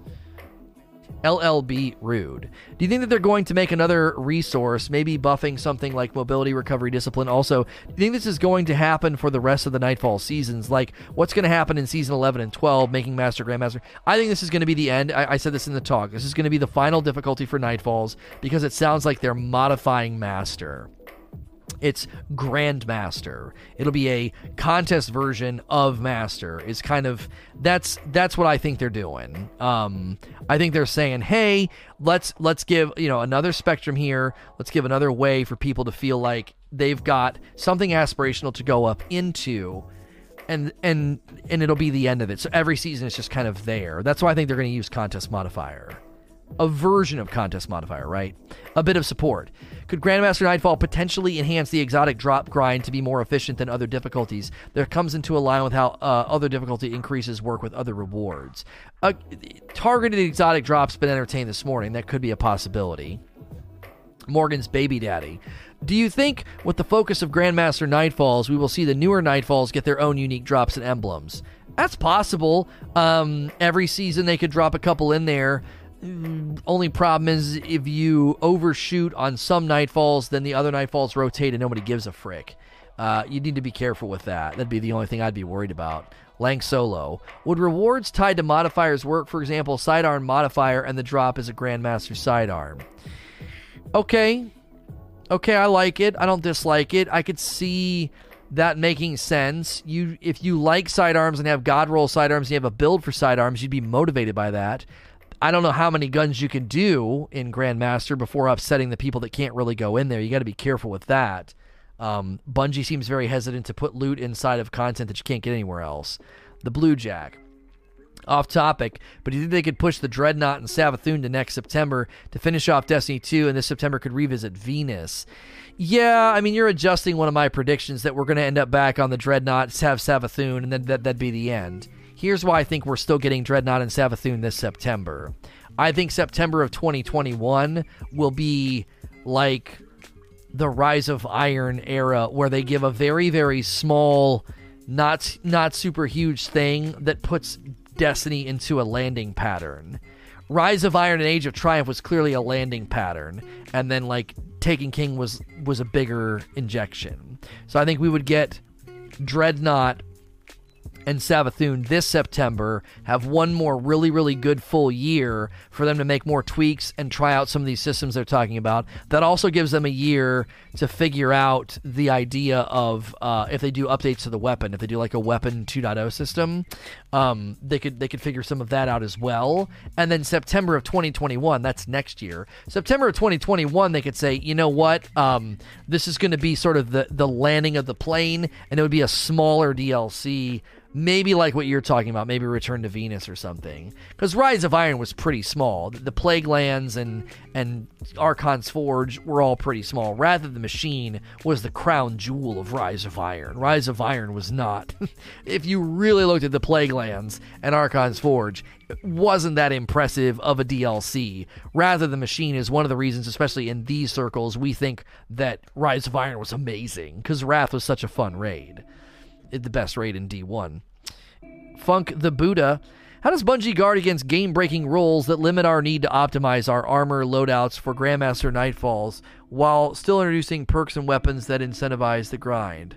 I'll tell you how they do it. They introduce perks that synergize with armor. That's what they do. You have to start to feel like getting a gun with a good roll is not the end of the journey, it's the beginning of it. That we, we, we, we have to get to that place. I think the D1 way of thinking needs to go away. Got a god roll, I'm done. Just run this. And you don't even look at your armor. What about, well, I got a roll, and it's got this new perk called, you know, Elemental Veracity. And if I run this new seasonal mod over here, and then I run this other thing, it actually makes this weapon stronger because it adds this utility to it. I, you know what I'm saying? Like, I think creating synergies between the perks on the guns and the armor, that's the way forward. And the reason that's the way forward is because they could constantly upset that. Every season, you're like, well, um, I want the new armor, I want the new stuff, I want the new seasonal mods, and the new seasonal mods are going to be pairing with different perks. And so they're upsetting the established order. You're not just running Rampage Outlaw all the time. A bit of support. People seem to be misremembering how snipers were pre Shadowkeep. Back then, we had auto reloading, and thus grenade launchers were king. They indirectly buffed snipers by removing this, since the benefited high burst weapons a ton more, and then on top of that, they gave them a damage buff. The legendary nerf is perfectly warranted. Um, this isn't a question. Try not to do that, please. Good point, though. Tom Rowe. What if they did something with the mods where you could upgrade them to unlock another perk with the mod, and in order to do so, you have to play different playlists, different nightfalls? this is this is fine. I don't think there's anything wrong with saying we could take mods further that would require you to go into harder content. This kind of touches down on what I said a little bit ago, like have perks on guns that synergize with with your armor. They could do the same thing with mods. They could introduce an entirely new mod slot on guns, and it could be called your I don't know your um, your weapon synergy slot. We'll just call it that to make it simple and easy to understand. You know, your weapons, your your armor synergy slot on your hand cannon. You slot this in here, and it gives you a bunch of benefits if you are running the, the corresponding stuff on your armor. There, there could definitely be something there. Again, the idea being like, you know, I, I can't just go for a god roll anymore. I gotta I gotta get down into the build here and really take this weapon up a notch. You can't take weapons up a notch if they're if they're god tier out of the box with their raw damage. My example would be I don't need box breathing on my sniper. It's so strong, and I can make it even stronger with relay defender. I was like, I don't even need box breathing in the in the instance where I was using it. That's a, that's a, that's a small example of what I'm getting at. Box breathing becomes important, and firing line becomes important if you if you if you don't uh, if you don't have to. It's like, well, the weapon's so strong out of the box, I don't have to consider any of this stuff.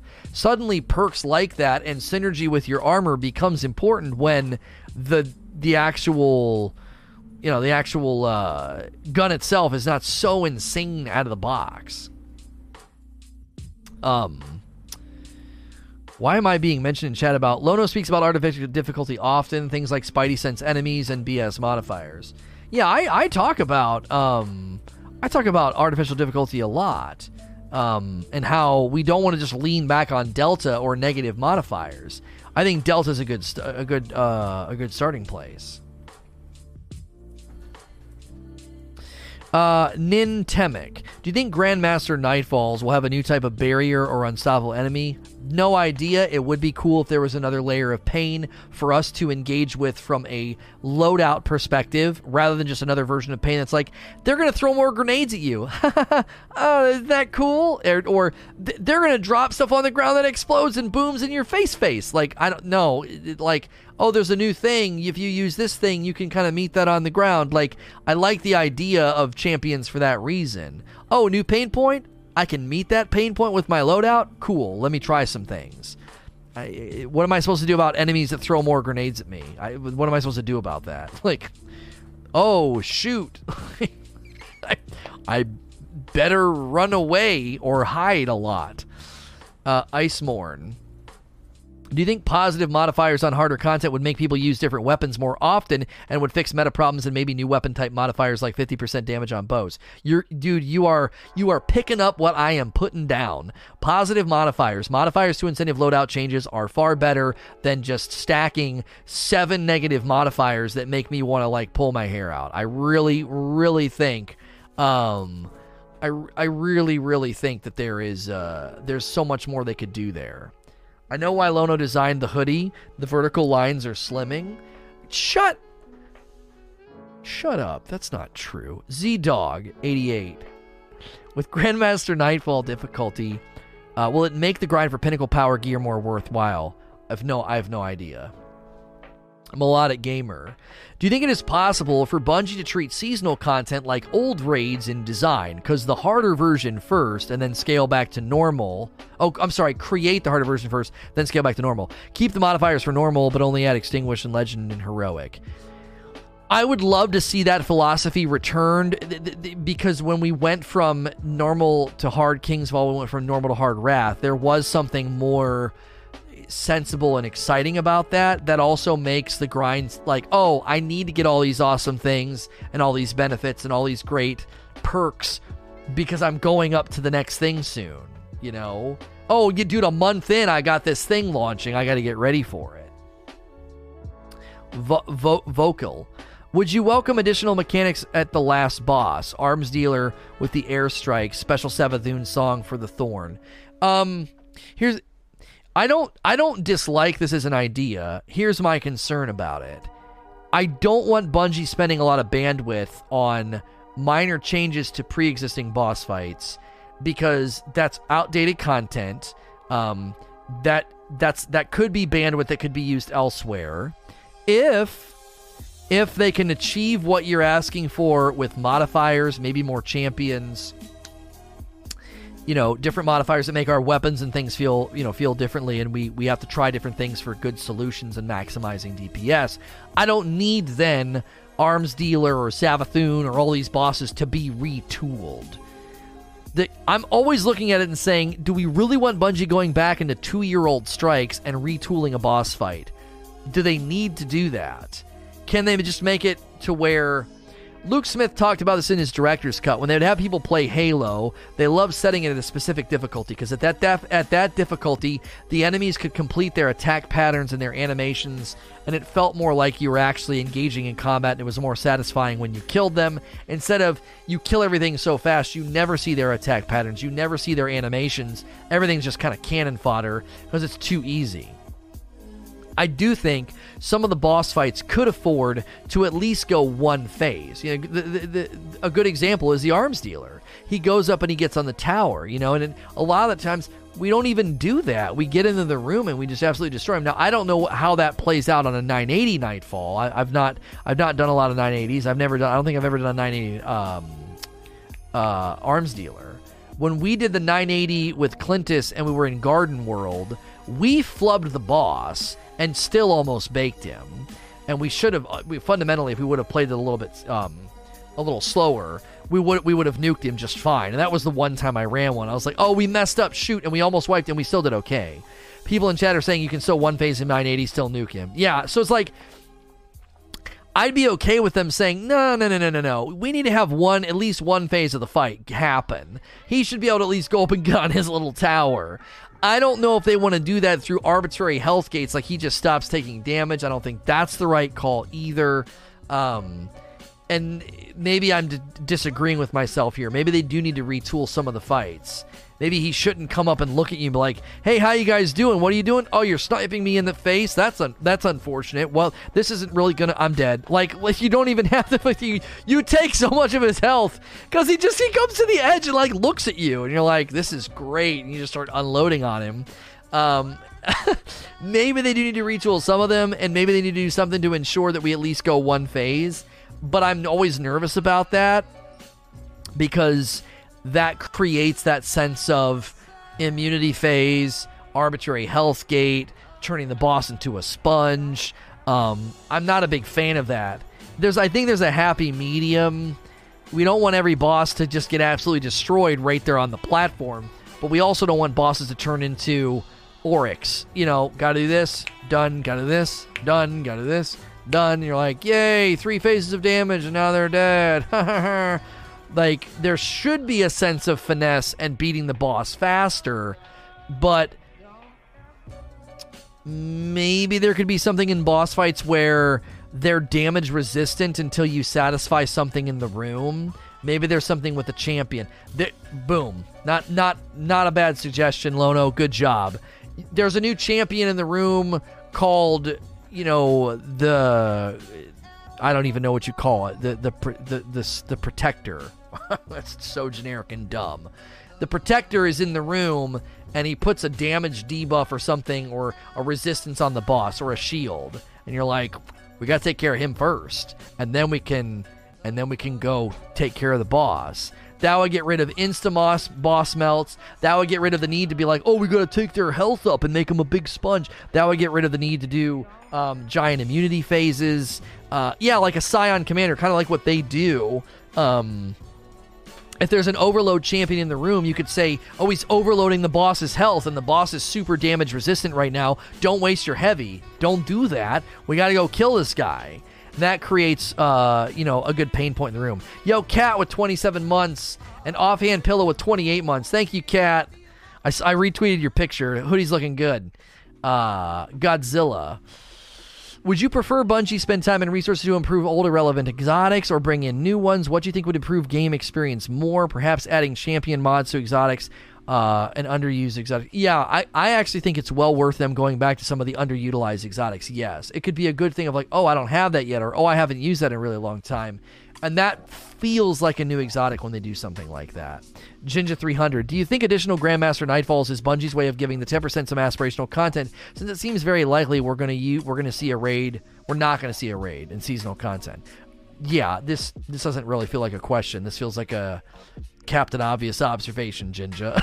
yes, this is clearly them trying to give something to the top 10% as a way to give them something to do next season. And again, is it related to not getting a raid? Maybe. It's more related to the fact that I just aspirational content is a vacancy right now. There's nothing truly challenging. This would be a way to do that.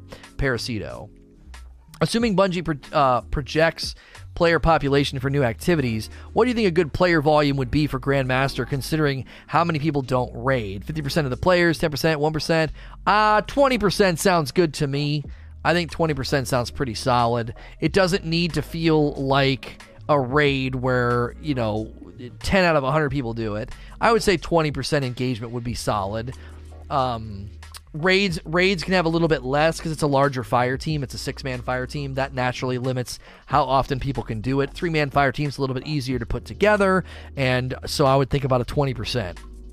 About a twenty percent. You'd have to look and see how many people have been running the master night night uh, nightfalls, and I think Bungie knows that number, and so they naturally know.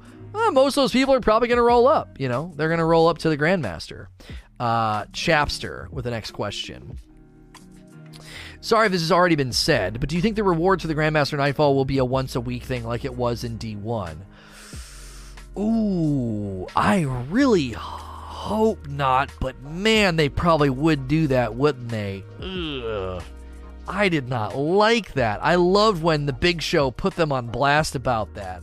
Running his weekly Nightfall and just getting coins. and his buddy would get an exotic. I loved when he put them on blast about that. Shoot that would be a really good way to elongate a small pool of rewards. If they do like a Grandmaster pool and it's really small, oh man, yeah, they might do that. I don't like stuff like that though. I don't like it. R. Bru Brunoy, or just probably just Bruno. Will it force you to use Vorpal weapon snipers? Pfft, I don't know, man. Maybe uh, Ulysses sees you. If they want to increase difficulty, why not just implement the Five of Swords in a Nightfall ordeal with scaled loot based on handicap, for example? Uh, because I think they're creating something new. I think they're creating something new, and that something new is in line with Adept Hero Legend Master instead of bringing back something else that doesn't really fit into the game anymore. Godzilla. Could you see catalysts on exotic armor ever being implemented? I asked before a way to bring back irrelevant old underused exotics. I think this would be another way to go about it. I don't disagree with you, but there is so many exotic pieces. I don't know, man. I don't know about that. I, I would be concerned. Um, I would be concerned that they'd have to create so many catalysts. Now, your comeback would probably be they could target exotics no one's using. Okay, mm, sure, that's not bad. I could see them saying, look at all these armor pieces nobody's using. Let's have a catalyst that comes into the game and motivates people uh, to use it. Okay, good comeback, Godzilla. like, so, mm, I don't know, man. There's so many exotic pieces. I wonder if that's good enough. But it could be if it's dropping in aspirational content and you really feel like, wow, this exotic is really good now. You know, it. i this whenever somebody puts an idea out like this, I'm like, okay, my mind immediately says, "Let me see what you got." Would be what I would say to Bungie. Okay, it's not bad from a logistical standpoint. I could see how that could work. Let me see what you got, or I'm not going to give a rip. Like it's got to be worth it. And you would probably agree with that. Parasito. Could aspirational content be used as Vanguard community event down the line? For example, a regular strike is one point, a nightfall five to ten, Grandmaster nightfall twenty, and a raid is forty. And we're we're like proving our worth. Like the end of the season could be us proving our worth. Um, maybe, and that could kick off an age of triumph.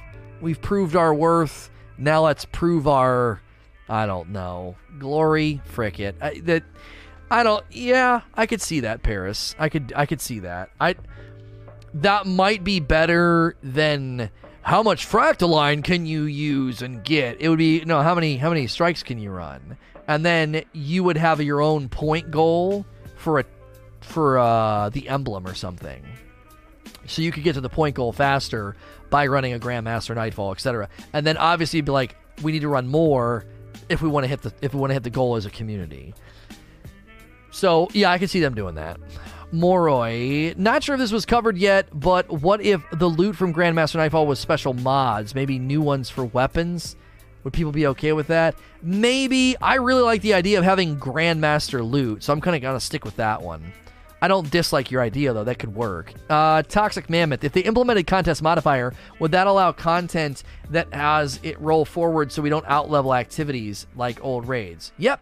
Yeah. This is why I think they're doing this. I really do. I think I think Grandmaster Nightfall is going to be their first attempt to implement contest modifier in a more normative way, and then they could use that on other content so it doesn't get easy just because you're high level. The Armistice says, What are your thoughts on the armor affinity change next season? Would you rather have that stat or stat re-rolling? No, affinity change is fine. I don't think people are seeing the affinity change in a zoomed out way. I think they're super zoomed in on it, and I think they're missing the overarching value. The real reason it's so good is that going forward, anytime a piece drops, you're going to be like, check the stats, good stats. I can change the affinity to what I need it to be. It's not super costly. People are mega, mega zoomed in on the affinity change, and you got this guy with a red, you know, a subreddit, a Reddit thread that just went crazy because he adds up what it would cost to change all of his armor. And I'm like, oh, well, with respect, you're the dingbat that took five pieces of armor up to level 10 and you didn't like the affinity. It ain't that dadgum hard to get armor with the right affinity, and then you would have leveled that up, and then you would keep that. You, who is sitting on five pieces per character, all the way leveled up to level 10, and you're like, well, you know, I did all this and I just hate all the affinities. Who is this frickin' person that has that kind of time and currency and yet somehow couldn't get the right affinities? It's just, everybody's playing a shell game. Everybody's playing a shell game. You're making up hypotheticals that aren't normative to criticize a change in a system that ultimately will probably benefit you in about a month or two. Netscape 4.0. What super or ability changes can you predict for next season? I don't have any predictions here on this. I don't. Uh, other than maybe bolstering some of the supers that don't get a lot of attention. Like, I'm trying to think. Hammers. Hammers are pretty weak. Tickle fingers, maybe. I don't know the, some supers just don't seem like they're built for PVE. They seem like they're more built for PvP because they're just roaming.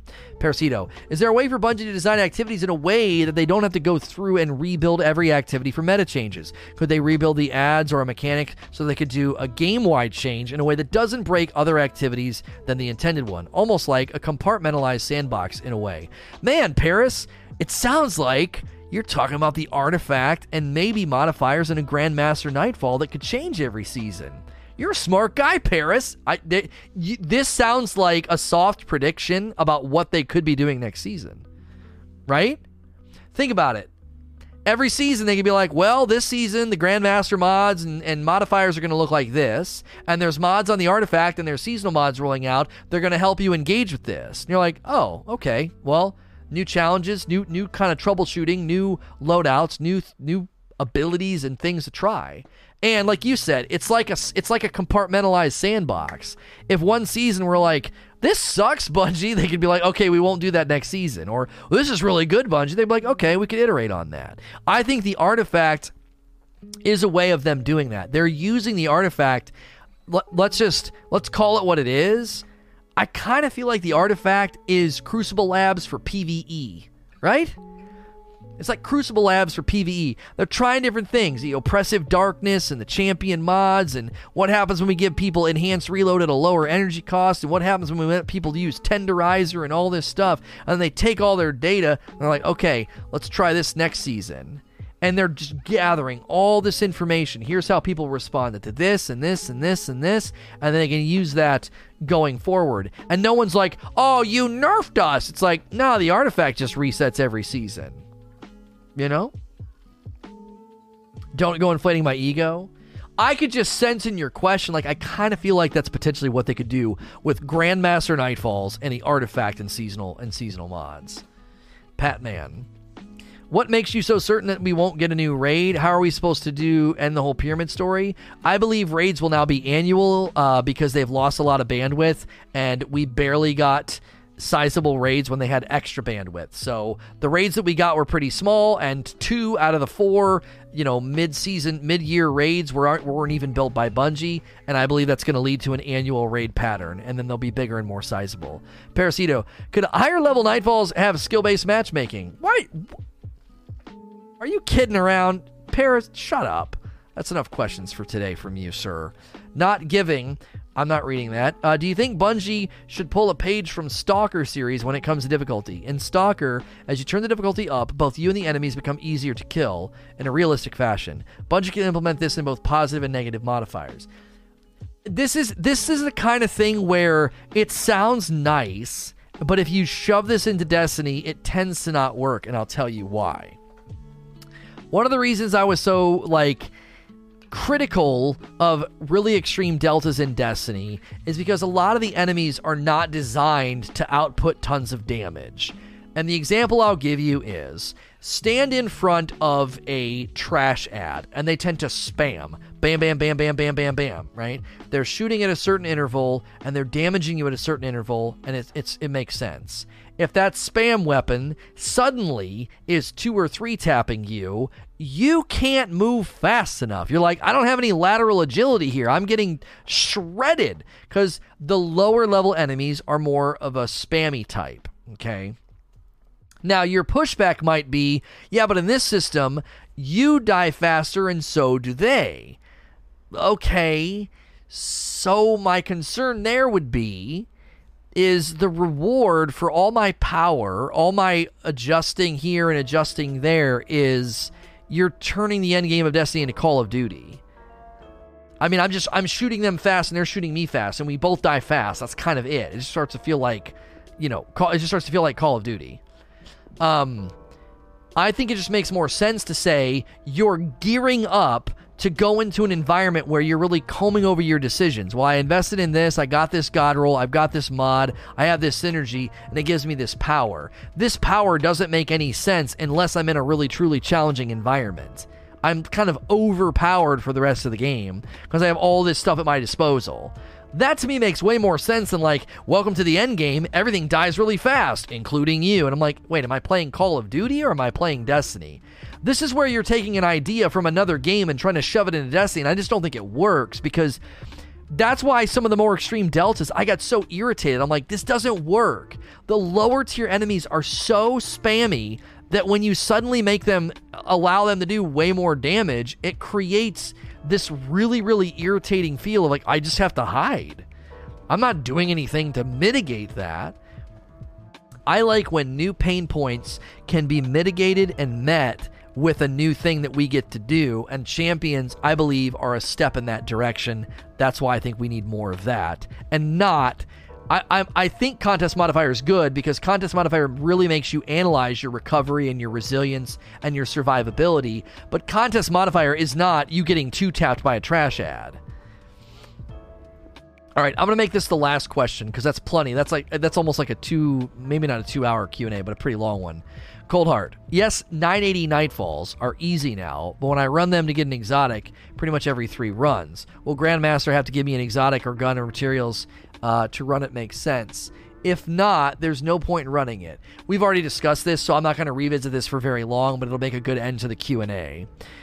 I think that the system we have now, Adept, uh, Adept Hero Legend and Master works within itself. You use that system to level up all of your armor to get sort of min maxed. And then Grandmaster can be here's where you go when you're ready to really test your mettle, and the reward is not more currency for armor or more armor. You kind of have done that. This should be something else. Really crazy exotic drop rate, intentional drop rate grind, or as we've said a couple times today, Grandmaster loot that's almost like adept. So every season there's new Grandmaster loot, kind of how we had new pinnacles and new rituals. Grandmaster loot could get updated every season, couple of things, couple of drops. It gives you something to chase all season. I, am trying to get a god roll on this new Grandmaster, you know, SMG or shotgun or grenade launcher or whatever, and it's it's good and it's it's adept, but it's not like it's not a static or a one and done, you know. It's also not like here's more currency for your armor that you've probably already invested in to even get here. So, that's plenty of questions. If you guys are new, and you dig the channel and the format, it's like an interactive radio show, like an interactive podcast. It is family friendly. You can have me on at work with coworkers around or have me on with the kiddos around. Uh, I keep it family friendly and safe for work for that reason. If you're listening in all the other places, you can always come in and watch live. And if you're here right now, clicking follow and turning on notifications is a free way to support me. I'm going to do a little outro here for the people that listen elsewhere. If you're here live right now, don't go anywhere. We got more to talk about, more to discuss, and more to do. As always, if you're listening on iTunes, Google Play, Spotify, or watching on YouTube, you can always catch me live. Uh, and as always, please like, share, and subscribe.